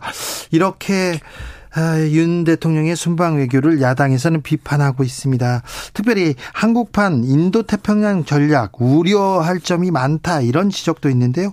국회 외통위 소속 무소속 김홍걸 의원 만나보겠습니다. 의원님 안녕하세요. 예, 안녕하세요. 의원님 어, 윤 대통령의 동남아 순방 의원님은 어떻게 보셨습니까? 글쎄요, 너무 이렇게 비밀주의로 네. 지난번 유엔에서 외교 참사란 소리를 듣는 바람에 네. 이번엔 너무 방어적으로 비밀주의로 기자들도 예, 곁에 못 갔어요. 제대로 취재도 못하게 하고 일방적인 발표만 하고 근데 사실 한미일 회담도 한 15분, 중국과의 회담도 25분. 이거 뭐 통역한 시간 빼면은 거의 대화를 못 했단 소리거든요. 네. 그러니까 그래 놓고선 성과가 있다고 하는데 저는 솔직히 지난번 유엔에서의 외교 참사란 것은 사실 실수였고 네. 시간이 지나가면 잊혀질 수 있는 일인데 네. 이번에 그 미국 일본의 인도 인도 태평양 전략에 네. 우리가 동참하겠다는 선언을 한 것은 잘못하면 진정한 외교 참사, 네. 우리 국익에 심각한 해악을 끼치는 이 결과가 나올 수도 있겠다는 걱정이 듭니다. 한국판 그 인태 전략 이게 그렇게 중요하고 그렇게 큰 일입니까? 근데 문제는 우리 그러니까 인도 태평양 전략이 처음에 아베 총리가 아베 아이디어를 낸 거잖아요. 예. 근데 잘 아시지만 아베 총리가 한국을 동등한 파트너로 이 않았죠. 생각하고 구상을 했을 리는 없지 않습니까? 그렇진 않았겠죠. 일본의 하위 파트너로 보고 생각한 거겠죠. 네. 게다가 이 우리가 일본과 미국의 인도 태평양 전략에 대해서 물론 그렇다고 다 배척할 필요는 없겠지만 우리만의 전략을 구체적으로 세워놓고 우리 국익을 해치지 않은 한도 내에서 이러이러한 부분은 동의해 줄 수 있고 이건 안 된다. 정확하게 그런 원칙을 세워놓고 했다면은 이해가 가는데 문제는 아무런 준비가 안 된 상태에서 모여가지고 무조건 그쪽 말에 다 동의해 준다는 식으로 얘기를 네네. 해버린 거거든요. 예. 제가 그래서 네. 걱정이 돼가지고 외교부에다가 네. 뭐 구체적인 안이 나왔나 싶어가지고 예. 질의를 했어요. 예. 근데 답변이 왔는데 네. A4 용지 딱 두 장입니다. 여기 네. 어떤 내용이 있습니까? 근데 다 그냥 추상적이고 애매한 내용뿐이고 저희가 구체적인 내용을 다시 질문을 했거든요. 예. 뭐 예를 들어서 안보에서의 우리 역할 확대라는 것이 인도 태평양 지역에서 우리가 군사 활동도 할 수 있다는 소리냐. 네. 뭐 그리고 가치 공유 공유국 간의 연대란 말이 우리하고 동일한 정치 제도, 그러니까 민주주의 하는 나라하고만 상대하겠다는 소리냐. 이런 것들을 질문을 했는데 답변을 못 합니다. 그러니까 지금 구체적으로 답변을 못 할 정도로 그러니까 준비가 안 돼 있습니까? 그러니까 못 하는 게 예. 기밀이라서 아직 못 밝히겠다는 게 아니고 네. 준비가 안 돼 있다는 소리죠. 그리고 맨 마지막에 뭐라고 써놨냐 하면 어 이번 정상회의에서 제시한 비전과 원칙을 바탕으로 구체적인 이행 로드맵을 성안하여 적절한 시점에 공개할 예정임. 그러니까 하나도 준비가 안 돼 있다는 소리죠. 아직 구체적인 내용과 이행 예. 로드맵이 갖춰지지 않은 상태에서 그러면 대통령이 지금 선언을 했다는 겁니까? 그러니까 덜컥 덜컥 일만 저질러 버린 거죠. 왜 그런데 굳이 지금 미중 이 정쟁에 미중 경쟁의 격전장에서 우리가 인태 전략을 공개했을까요? 글쎄요. 뭐 이 미국 일본과 정상회담 하면서 같이 사진 한 장 찍어가지고 그걸로 응? 외교적 성과다 이렇게 자랑하고 싶었는지는 모르겠지만 저로서는 굉장히 무모한 시도가 아닌가. 네. 그런 생각이 듭니다. 자, 그 중국에 대한 그 연구를 오래 하셨으니 이 부분도 물어보겠습니다. 그래서 한국의 이 미국과의 그 밀착, 미일 간의 동맹에 너무 치중하면서 중국 과의 관계를 어떻게 할 것인가 이게 큰 숙제로 남았습니다. 그래서 한중 정상회담이 열리지 않을 거라는 어, 전망도 있었는데 한중 정상회담은 마주 했습니다. 만났습니다. 자, 어떤 얘기가 오가고 어떤 어떻게 보셨어요? 뭐 거의 제대로 대화가 오갔다고 보기는 어렵고요. 그냥 한국은 한국 입장 몇 마디 얘기하고 중국은 중국 입장 얘기하고 그러니까 서로 자기 얘기만 몇 마디 하고 그냥 헤어진 거죠. 우리는 북한이 있기 때문에 중국을 통해서 북한을 제어하기도 해야 해야 되고요. 북한을 설득하기도 해야 되지 않습니까? 예. 그런데 뭐 이번에는 이런 식으로 가게 되면 중국, 러시아가 우리의 적국이 되는 거거든요. 네. 근데 잘 아시다시피 우리가 북한의 존재 때문에 정말 엄청난 액수의 안보 비용을 쓰고 있지 않습니까? 예. 근데 세계에서 군사력 2위, 3위인 중국, 러시아와 적국이 된다면 도대체 안보 비용을 얼마를 더 써야 되는 것인지 이게 안보를 위해서 한미일 삼각동맹을 한다고 했는데 오히려 안보가 더 위태로워지는 거거든요. 알겠습니다. 네. 이 점도 하나 묻고 가겠습니다. 이번 윤 대통령의 순방에서는 김건희 여사만 보여요. 이런 얘기 있는데요. 아, 이호 여사가, 예. 이호 여사가 그 대통령의 순방길에 아, 고민하던 지점이 있었을 것 같은데 아, 그 지점에서 보면 이 김건희 여사의 행보 어떻게 보십니까? 글쎄요. 저는 뭐 영부인이 뭘 했든 간에 그것은 사실 사소하고 지엽적인 문제이기 때문에 그걸 가지고 저는 크게 시비하고 싶지는 않습니다. 네. 왜냐하면 거기서 좀 실수가 있거나 잘못이 있다 해도 지금 먼저 말씀드린 것처럼 이 한국의 외교 정책을 근본적으로 바꿔버리는 네. 그런 결정을 함부로 해서 국익에 큰 해를 끼치는 이런 문제와는 비교가 안 되거든요, 비중이. 아, 아, 예. 저는 뭐 그런 문제 가지고 길게 떠들 가치가 없다고 생각합니다. 그러면 인도 태평양 아, 지역 관련된 인태 전략, 한국의 인태 전략 이 부분에 대해서 좀 집중하고 우리가 고민해야 예. 된다. 그렇게 보고 갈까요? 아, 음, 한반도 위기는 계속 고조되고 있습니다. 오늘도 ICBM 쏘았다고 하는데 윤석열 정부 들어서 지금 계속해서 미사일 계속 쏘아대고 있는데 쏘고 있는데 여기 대응 잘 못하고 있는지 어찌 해야 되는 건지 긴장은 고조되고 있습니다.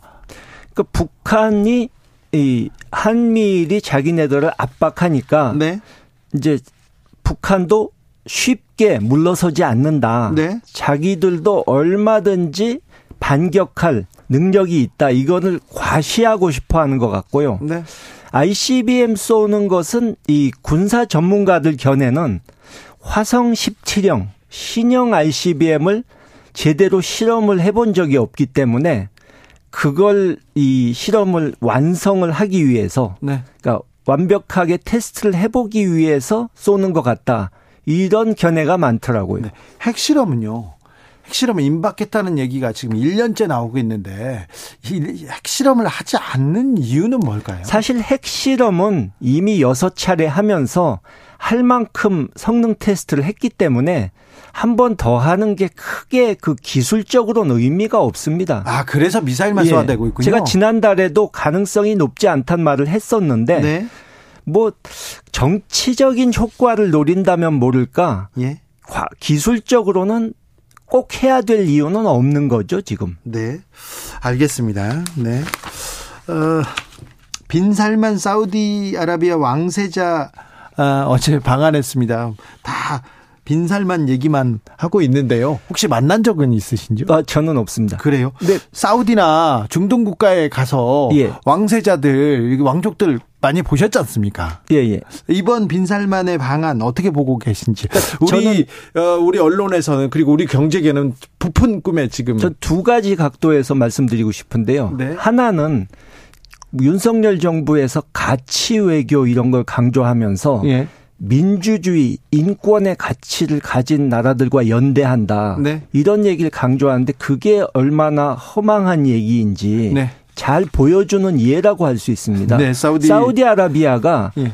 이 절대 왕정 국가 아닙니까? 예, 예. 또 여성 인권만 놓고 따지면 중국, 북한만도 못하죠. 근데 예. 이렇게 잘 대접해 주는 거는 네. 우리가 실리를 그렇죠. 얻어야 되기 때문 아닙니까? 네, 네. 근데 어떤 나라는 인권 민주주의 때문에 상대 안 하고 어떤 나라는 저렇게 잘 대접해주고 이렇게 하면 이중잣대 아닙니까? 네. 국제사회에서 그런 소리 하면 어떻게 존중을 받겠습니까?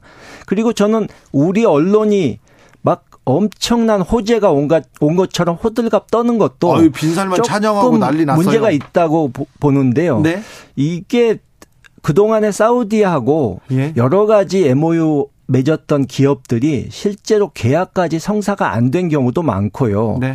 또 중간에 뭐 예를 들어서 원유 가격이 떨어져서 사우디 쪽 사정이 나빠지면 대금을 제대로 못 받고 네. 오히려 이 참여한 우리 기업한테 네. 이거 안 되겠으니까 당신네들이 투자 좀 해라 네. 해가지고 코각교에서 억지로 우리 돈을 내놔야 되는 상황이 벌어질 수도 있기 때문에 물론 잘 되길 바라지만 너무 지금 장밋빛 환- 환상만 얘기하는 것은 맞지 않다고 생각합니다. 네. 아무튼 사우디에서 뭐 미래가 있고 뭐 우리 경제가 사우디를 잡고 뭐 크게 어, 번성할 거라고 얘기하는 것 같은데 아직 너무 김치국을 빨리 그러니까 사우디가 어. 한국을 위해서 지금 그 프로젝트를 진행하는 건 아니거든요. 네, 알겠습니다. 네.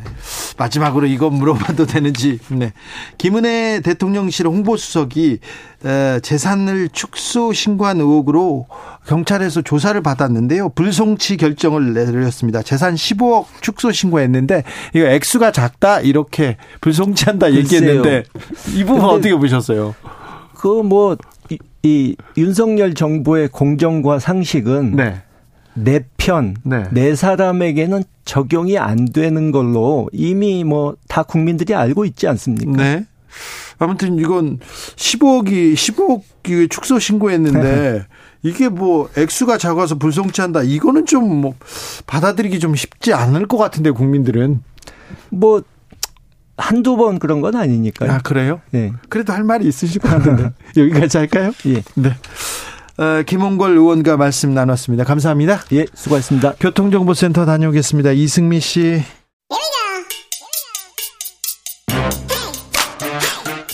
뉴스를 향한 진지한 고민 기자들의 수다. 라이브 기자실을 찾은 오늘의 기자는 미디어오늘 정철은 기자입니다. 어서 오세요. 안녕하세요. 오늘은 아무래도 이 얘기를 해야겠죠? 예, 오늘 오전 출근길 질의응답에서 윤석열 대통령의 발언이 굉장히 또 논란이 됐습니다. 그렇습니다. 예, 이 MBC 전용기 탑승 배제 건과 관련해 가지고 이 국가 안보의 핵심 축인 동맹 관계를 MBC가 이 사실과 다른 가짜 뉴스로 이간질하려고 아주 악의적인 행태를 보였기 때문에 이 대통령의 헌법 수호 책임의 일환으로서 부득이한 조치였다. 이게 대통령의 워딩입니다. 가짜 뉴스로 이간질하고 아주 악의적인 행태. 예. 이렇게 과격한 단어로 특정 언론사를 네 비판했습니다. 예, 가짜 뉴스, 이간질, 악의적 행태. 헌법 수호를 위해서. 예, 맞습니다. 이 그럼 그럼 이게 반헌법 수호 기관인가요? MBC는? 이 지금 조선일보마저 비판했던 이 MBC 기자 전용기 탑승 불허와 관련해서 아무 문제 없었다라는 기존의 입장을 대통령이 이제 되풀이한 건데 어 여기에 이제 MBC 기자가 질의를 합니다. MBC가 뭘 악의적으로 했다는 거죠? 뭐가 악의적이에요?라고 질문을 했는데 네. 어, 대통령께서 이제 답을 하지 않고 자리를 떴습니다. 근데 이후에 이 대통령실 홍보기획 비서관이 MBC 기자를 향해서 어, 이 들어가시는 분에게 예의가 아니지라고 하면서 예의가 아니지. 예. 두 사람이 설전이 벌어집니다. 근데 저는 이 설전이 현재 이 대통령실의 어떤 언론관을 네. 보는 상징적인 대목인 것 같아서 대통령 아니 기자한테 대통령한테 예의가 아니지 이렇게 얘기하는데 예. 아, 기자는 국민의 대표로 국민 대신해서 묻고 있는 건데 이렇게 얘기하는 것이 예의가 아니지 이렇게 저는 좀 돌려주고 싶은데요. 예, 이 홍보기획 비서관도 기자, 기자 출신이잖아요. 출신인데, 네, 네. YTN 출신인데 네. 아무튼 뭐 그 설정이 설전이 계속됩니다. 그 이후에 예, 뭐 이렇게 그 저희가 뭘 조작했다는 거예요. 계속 MBC 기자는 따져 물었고 홍보기획 비서관은 몰라요?라고 이렇게 되물었고 MBC 기자는 뭐 증거를 대봐요. 네. 분석한 거 있다면서요. 증거를 내 놓으라고요. 막 이렇게 소리를 치고 홍보기획 비서관은 야 아직도 이렇게 듣네라고 또 맞받아치고 MBC 기자는 지금 뭐 군사 정권이에요라고 하니까 비서관이 또 발끈해서 군사 정권 왜 군사 정권이라는 말이 나와요 이러면서 맞받아치니까 MBC 기자가 이렇게 독재적으로 하는 게 어딨어요? 뭐 이렇게 독재 군사 정권 이런 얘기까지 나왔습니다. 예.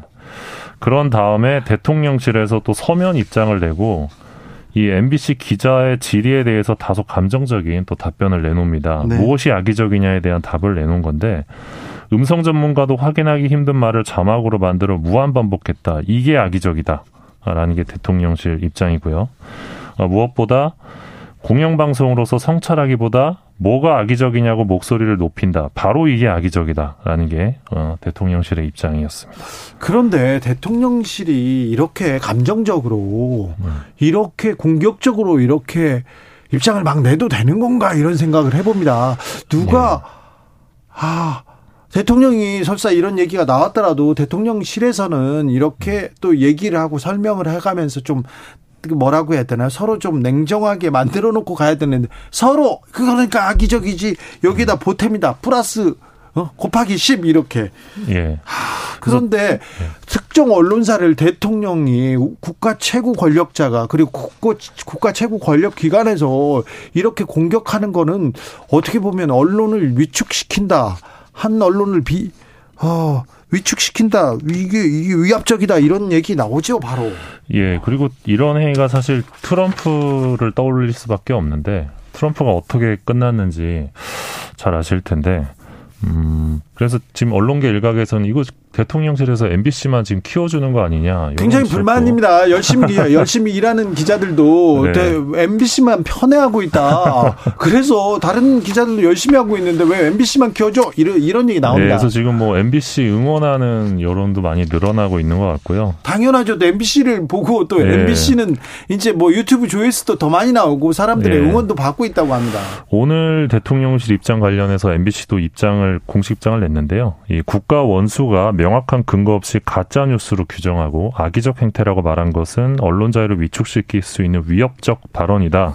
면서 이제 유감의 입장을 밝혔습니다. 어제였던가요? MBC 광고 주면 안 된다 이렇게 국민의힘 의원이 직접 예. 얘기합니다. 이거는 광고 탄압이고요. 바로 언론 탄압이라는 비판 직면할 수밖에 없습니다. 예, 맞습니다. 어제 김상훈 국민의힘 의원이 비대위 회의에서 한 발언인데 어, MBC가 윤 대통령과 현 정부의 악의적 보도와 의도적 비난으로 뉴스를 채워왔다면서 어, 근데 MBC의 프로그램은 유력 대기업 광고로 도배되고 있다. 이런 주장을 합니다. 그러면서 이 MBC 광고 제품 불매 운동에 동참하고 있는 분들이 이 삼성과 여러 기업들이 MBC의 광고를 지원하는 것을 즉각 중단해야 한다. 이거는 선택이 아닌 의무다 라고 역설하고 있다라고 주장을 합니다. 선택이 아닌 의무라고요? 예, 국민의힘에서는 지금 개인 의견이라고 진화에 나섰는데 이거를 누가 개인 의견으로 보겠습니까? 아니 지금 이재용 삼성 회장한테 광고하지 말아라. 지, 금 이렇게 주문하는 거 아닙니까? 그렇죠. 예. 압력 넣는 거 아닙니까? 네, 삼성이 안 하면 다른 기업들도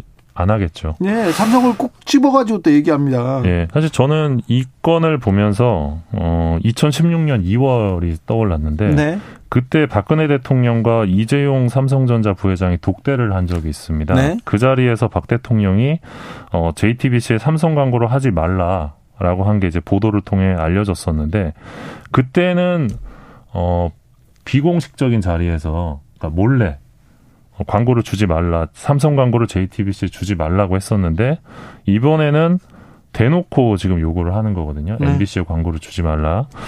그래서 이게 상당히 좀 위험한 대목이다라는 생각이 좀 들고요. 이거는 그냥 그냥 언론 탄압, 언론 탄압의 한, 한 행태로 그냥 바로 규정 지을 수 있을 예, 것 같아요. 그리고 이게 또 내로남불이다라는 비판을 받을 수도 있는 게 국민의힘 전신이었던 한나라당의 경우 2008년에 조중동 광고 불매 운동이 있었습니다.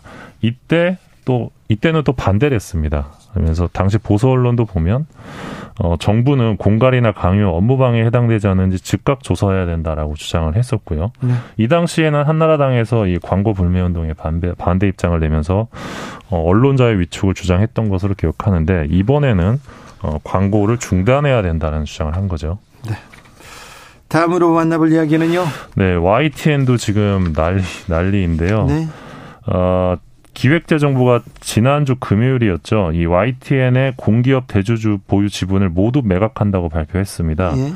어, 지분을 전량 매각하게 되면 YTN은 이제 사실상 민영화가 되는데요. 이 부분과 관련해서 오늘 국민의힘 박성중 의원이 어, 과방이 간사입니다. 네, 영향력이 좀 있으신 분인데 네. YTN 지분 매각 배경을 설명하면서 어, YTN이 민주당 편에 섰다 이런 주장을 해서 또 논란이 되고 있습니다. YTN이요? 민주당 편이요? 예. 이건 또 어떻게 받아들여야 됩니까? 어, 그러니까 지난 대선 기간에 특정 프로그램들을 거론하면서 YTN은 민주당을 응원한 정파적 방송이었다. 뭐 이런 취지의 주장을 한 건데요. 어, 요 대목을 두고 이제 오늘 언론노조 YTN 지부에서 이제 급하게 성명을 내고 이 박 의원의 입을 통해 숨겨왔던 정권의 속내가 드러났다.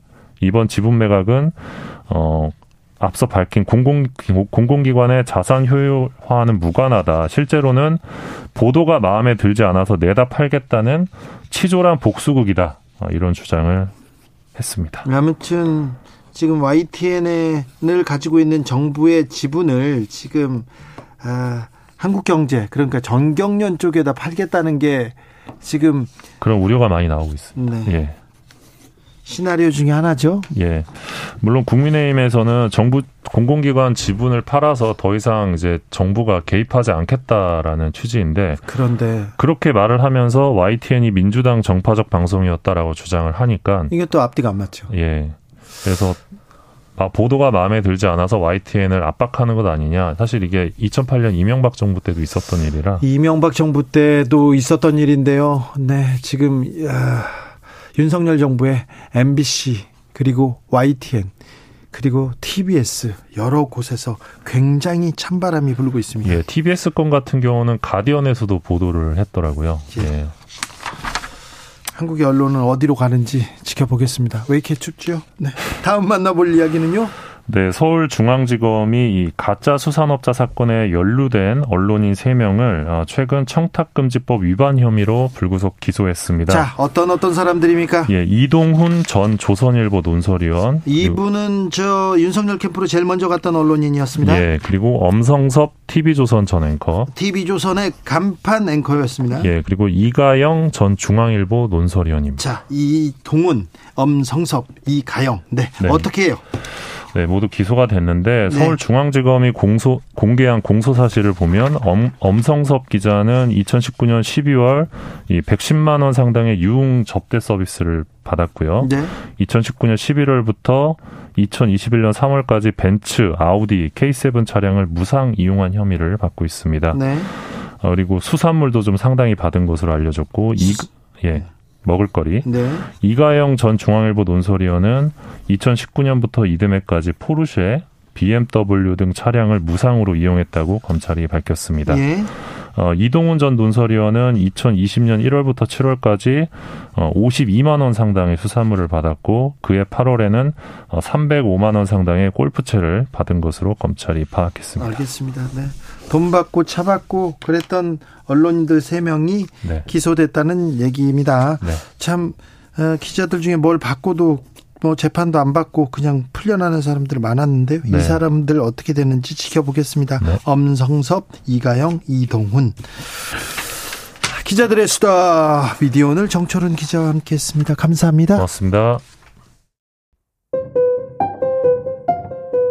정치 피로, 사건 사고로 인한 피로, 고달픈 일상에서 오는 피로.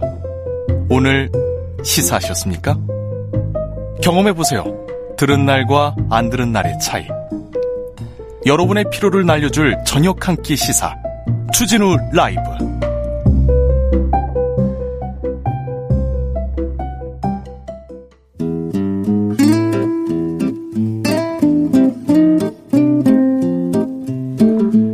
현실의 불이 꺼지고 영화의 막이 오릅니다. 영화보다 더 영화 같은 현실 시작합니다. 라이너의 시사회.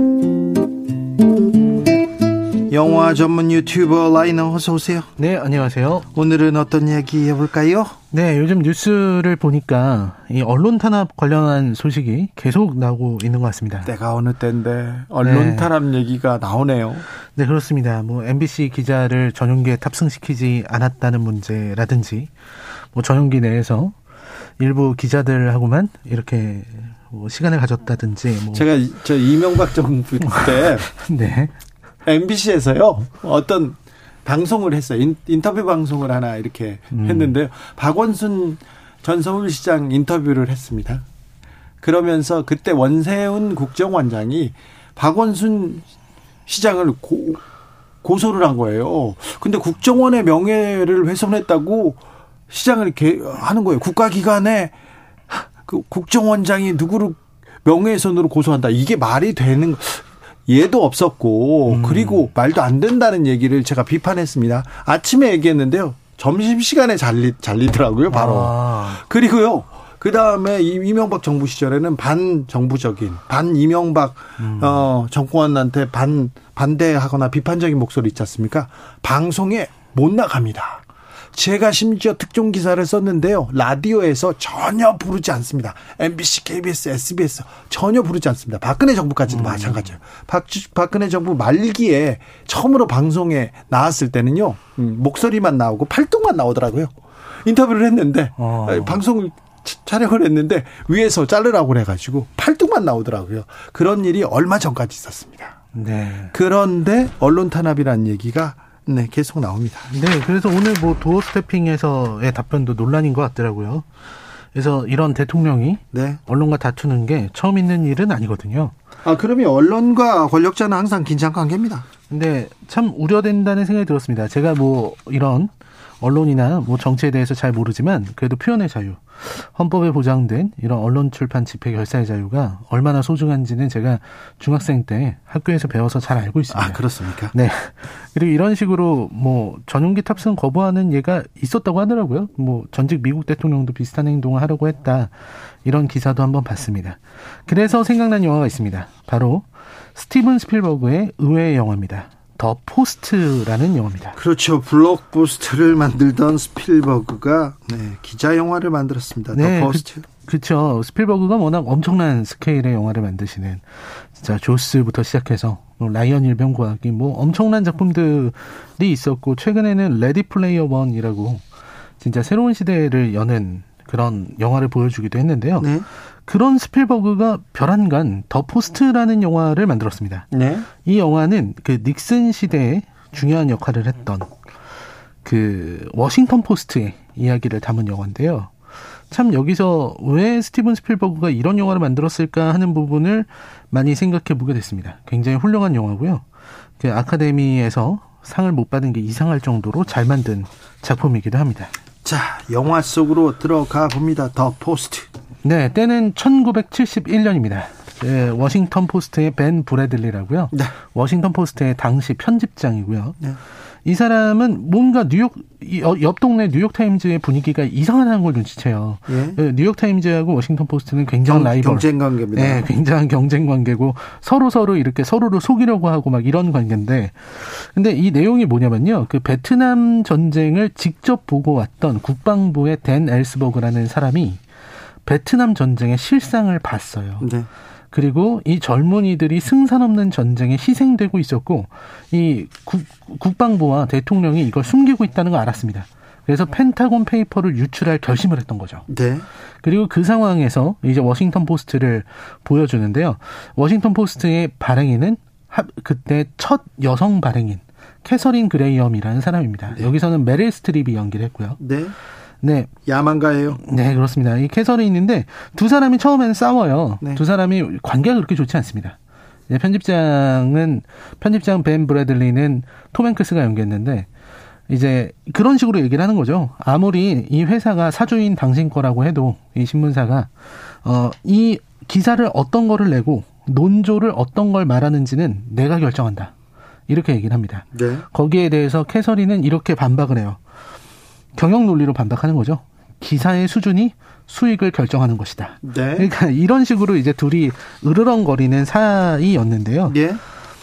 그러다가 이제 각자의 무대가 등장합니다. 일단 벤이 활약하는 무대는 이제 첩보 작전이 벌어지는 것 같은 정말 숨 쉴 틈 없는 그 격전지죠. 네. 이 정말 어떻게 진실을 알아내는 그런 내용에서 싸우고 있는데요.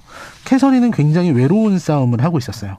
그런 상황입니다. 그 뭐 자세히 말씀드리기 어렵지만 이 조직 안에서 여성이라는 이유로 발언권을 제대로 받지 못한다든지 사주임에도 불구하고 그런 이야기들이 쭉 나오게 됩니다. 그리고 이제 투자자들이 어 마음이 바뀔까봐 걱정하고 이런 상황이었는데 그때 이제 뉴욕 타임즈가 펜타곤 페이퍼를 폭로를 하는 사건이 벌어집니다. 네. 먼저 폭로를 한 거죠. 예. 그때 이제 당시 닉슨 행정부는 격노해서 법무부를 이용해서 뉴욕 타임즈를 압박합니다. 이 압박이 법원 명령을 통해서 뉴욕타임즈의 보도를 아예 제재를 거는 거였는데요. 예. 근데 문제는 벤 브레드, 이 벤이라는 이 편집장은 뉴욕 타임즈의 저 특종에 자존심이 상한 겁니다. 아, 상하지, 상하죠. 상하죠. 이게 특종을 놓치잖아요. 그럼 며칠 동안 아파요. 그러니까. 네, 아파요. 자존심이 상해서 이제 캐서린을 찾아가는 거예요. 네. 이거를 어떻게 해야 되지 않겠냐 그랬는데 문제는 캐서린은 언론사 사주다 보니까 이 굉장히 고위 인사들이랑 친합니다. 네. 전직 대통령들이랑 피크닉도 갔었고요. 네. 거기 사람들이 다 자기가 아는 사람들이고 인간적으로는 자기 친구들이에요. 네. 그래서 벤이 캐서린에게 그 페이퍼 구해달라, 펜타곤 페이퍼 구해달라, 우리가 예. 쓰겠다. 예. 이렇게 나왔는데 캐서린이 처음엔 그걸 거절하거든요. 네. 그래서 캐서린은 여기서 고민을 합니다. 언론의 역할은 무엇인가? 정부의 편에 서서 정부가 원하는 기사를 써주는 것이 언론인가? 뭐 대통령 딸의 약혼식 기사 이런 걸 쓰는 게 과연 언론인가? 아니면 친구를 잃더라도 진실 보도라는 벤의 방식에 어, 손을 대야 되는가? 이 이런 생각을 이런 고민을 엄청 하게 됩니다. 예. 그리고 이제 어, 결판의 상황이 오게 되는데요. 네. 일단 벤은 준비가 끝났어요. 네. 펜타곤 페이퍼 손에 넣고 예. 이제는 발표만 하면 됩니다. 그리고 이제 이 모든 결정의 문제는 캐서린이죠. 캐서린이. 네, 캐서린이 결국 이거를 어 판단을 내리거든요. 결단을 내리거든요. 네. 그때 어그 이 경영진들 투자자들이 의, 의구심을 표하지만 판단력에 의구심을 표하지만 여기서 강단 있게 밀어붙여서 국민의 편에 서기로 결정을 한 겁니다. 예. 그래서 회사의 운명을 걸고 자신의 삶을 걸고 기사를 내보내는 장면이 나와요. 예. 모든 갈등이 끝나고 이 신문 신문이 이렇게 인쇄기가 막 돌아가면서 그 신, 역사적인 그 기사가 나가는 거죠. 그 장면이 쭉 나오는데 되게 명장면입니다. 네. 그리고 이제 워싱턴 포스트도 역시 뉴욕 타임즈처럼 어 그 대통령과 정부의 제재를 받게 되고요. 네. 둘의 이제 언론의 자유와 관련된 재판이 걸리게 되고 어 뉴욕 타임즈랑 워싱턴 포스트가 나란히 연방 대법원의 판결을 받게 되는 거죠. 네. 그래서 연방 대법원으로 가는 장면도 되게 재밌고요. 워싱턴 포스트의 사람들하고 뉴욕 타임스하고 만나서 서로 이제 농담 주고받는 것도 되게 재밌어요. 네. 평소에는 그렇게 믿더니 여기 서 있으니까 이뻐 보인다고 서로 얘기하는 게 이제 동지니까요. 그렇죠. 네. 그렇게 됐는데 아무튼 연방 대법원의 판단은 6대 3으로 언론의 자유의 편을 들었습니다. 네. 그래서 아무튼 여기서는 편집국장하고 사장이 갈등을 하잖아요. 네. 보통 우리는 사장들이 거의 맞거든요. 아, 음. 제가 여의도 순복음교회에 대한 기사를 이렇게 아홉 달 이상 교회를 가가지고 기사를 썼는데요. 네. 아, 그때 시사저널의 사주가, 사주가 순복음교회 장로셨어요. 네. 그리고 저희 친형이 순복음교회 그때 오래 다니었고, 그리고 형수 집안 사람들이 다 거기, 예, 오랫동안, 네, 권사님이셨는데, 뭐, 그냥 썼죠. 뭐, 저, 저는 뭐, 아무런, 아무런 뭐, 갈등 고민도 없이 그냥 하겠다고 했었습니다. 그리고 또 어떤 기사를 쓴다고 했을 때, 아우, 삼성 관련된 기사를 쓴다고 했었을 때, 또, 그 사주가 그 나를 그 나를 차라리 죽여라 그러면 차라리 그럼 그럴까요 그러고 했던 일도 있었는데 많은 게 생각납니다. 자 라이너가 이 영화를 추천하는 이유는요? 네, 이 영화가 민주주의가 무엇인가 요걸 묻고 있는 영화라고 생각하기 때문입니다. 네 제가 더 이 더 포스트가 나온 지 2018년인가 그때 나왔거든요. 그러게요. 네, 그때 제가 첫 리뷰 쓸 때 그 제목을 이렇게 적었습니다. 일그러진 권력자를 향한 품위 있는 한방 이렇게 적었거든요. 네. 여기서 일그러진 권력자는 중의적 의미죠. 네. 당시에 닉슨이기도 하고 또 이 영화가 나올 당시에 도널드 트럼프이기도 합니다. 네. 어, 되게 부러운 작품이기도 하거든요. 왜냐면 요 영화에서는 뭐 케네디의 암살, 뭐 제클린에 대한 이야기, 그리고 넥스, 닉슨 대통령에게 영 아무리 영화라지만 어, 실제로 닉슨 이름을 언급하면서 이 욕을 하기도 합니다. 참 대단한 일이죠. 저는 한국 영화에서 한 번도 이렇게 원색적으로 전직 대통령에 대해서 표현하는 거 본 적이 없거든요. 근데 저수지 게임이라고 있습니다. 아, 네. 저수지 게임이라고 있는데요. 아, 이명박 전 대통령의 헌사로 시작됩니다. 아, 네. 근데 근데 그거는 이제 다큐멘터리 네, 네, 극영화에서 네. 네. 이 작품이 이제 트럼프 시대에 나온 거고요. 여기서 이제 닉슨은 아주 철저한 악역으로 나와요. 굉장히 어, 백악관에서 뒷모습만 나오는데 하는 일이라고는 그냥 협잡만 꾸미고 있습니다. 영화에서 닉슨 대통령은 가장 나쁜 사람으로 나옵니다. 항상. 네. 그리고 모두가 국민을 속였습니다. 닉슨뿐만 아니라 뭐 트루먼, 아이젠하워, 네. 케네디, 존슨 전부 다 속이고 있었던 거죠. 그래서 스티븐 스필버그가 왜 워싱턴 포스트 얘기를 했을까? 그 생각을 해보면 그때 당시에 트럼프 정권에 대해서 그렇죠. 얘기를 하고 있었던 거거든요. 왜 하필 지금 닉슨 얘기를 닉슨 얘기를 왜 지금 그 워싱턴 포스트 얘기를 언론의 자유 얘기를 언론 탄압 얘기를 네 맞아요 트럼프 네 현재 권력 그런 얘기를 하는데 그렇죠. 역사가 되풀이 되거든요. 예, 이게 40년 전에 미국에서 있었던 일인데 남의 일 같지가 않고요. 네. 우리가 이 국정농단 사태 때 이 언론의 역할을 확인한 적이 있잖아요. 아 그때는 조선일보도 TV 조선도 그, 그 탐사 보도 대열에 이렇게 뛰어들어서요. 그래서 박근혜, 최순실 농단 다 밝히고 막 비판하고 그랬지 않습니까? 그렇습니다. 그래서 역시 언론은 언제나 권력을 견제해야 된다는 거를 이 영화를 통해서 배울 수 있는 것 같습니다. 네. 때로는 언론이 참 못나게 보일 때도 있는데요. 이러니 저러니 해도 언론이 제 역할을 하지 않는 나라는 자유가 죽어버린 나라일 거라는 생각이 듭니다. 그렇게요. 그리고 권력자가 언론들과 싸워서 싸워서 이렇게 성공하는 예를 본 적이 있었을까요? 역사에서 배워보는데 잘 생각이 안 납니다. 잘 모르겠습니다. 특정 언론을 이렇게 음. 공격한다, 악의적이라고 한다. 이건 특정 언론을 굉장히 키워주는 편애하는 그런 아, 일 아닌가 이런 생각도 해보는데요. 네. 아, 오늘은 언론의 의미, 권력의 의미, 네. 역사의 의미를 한번 짚어봤습니다. 네. 감사합니다. 오늘의 작품은 더 포스트였습니다. 라이너 오늘도 감사했습니다. 네, 고맙습니다.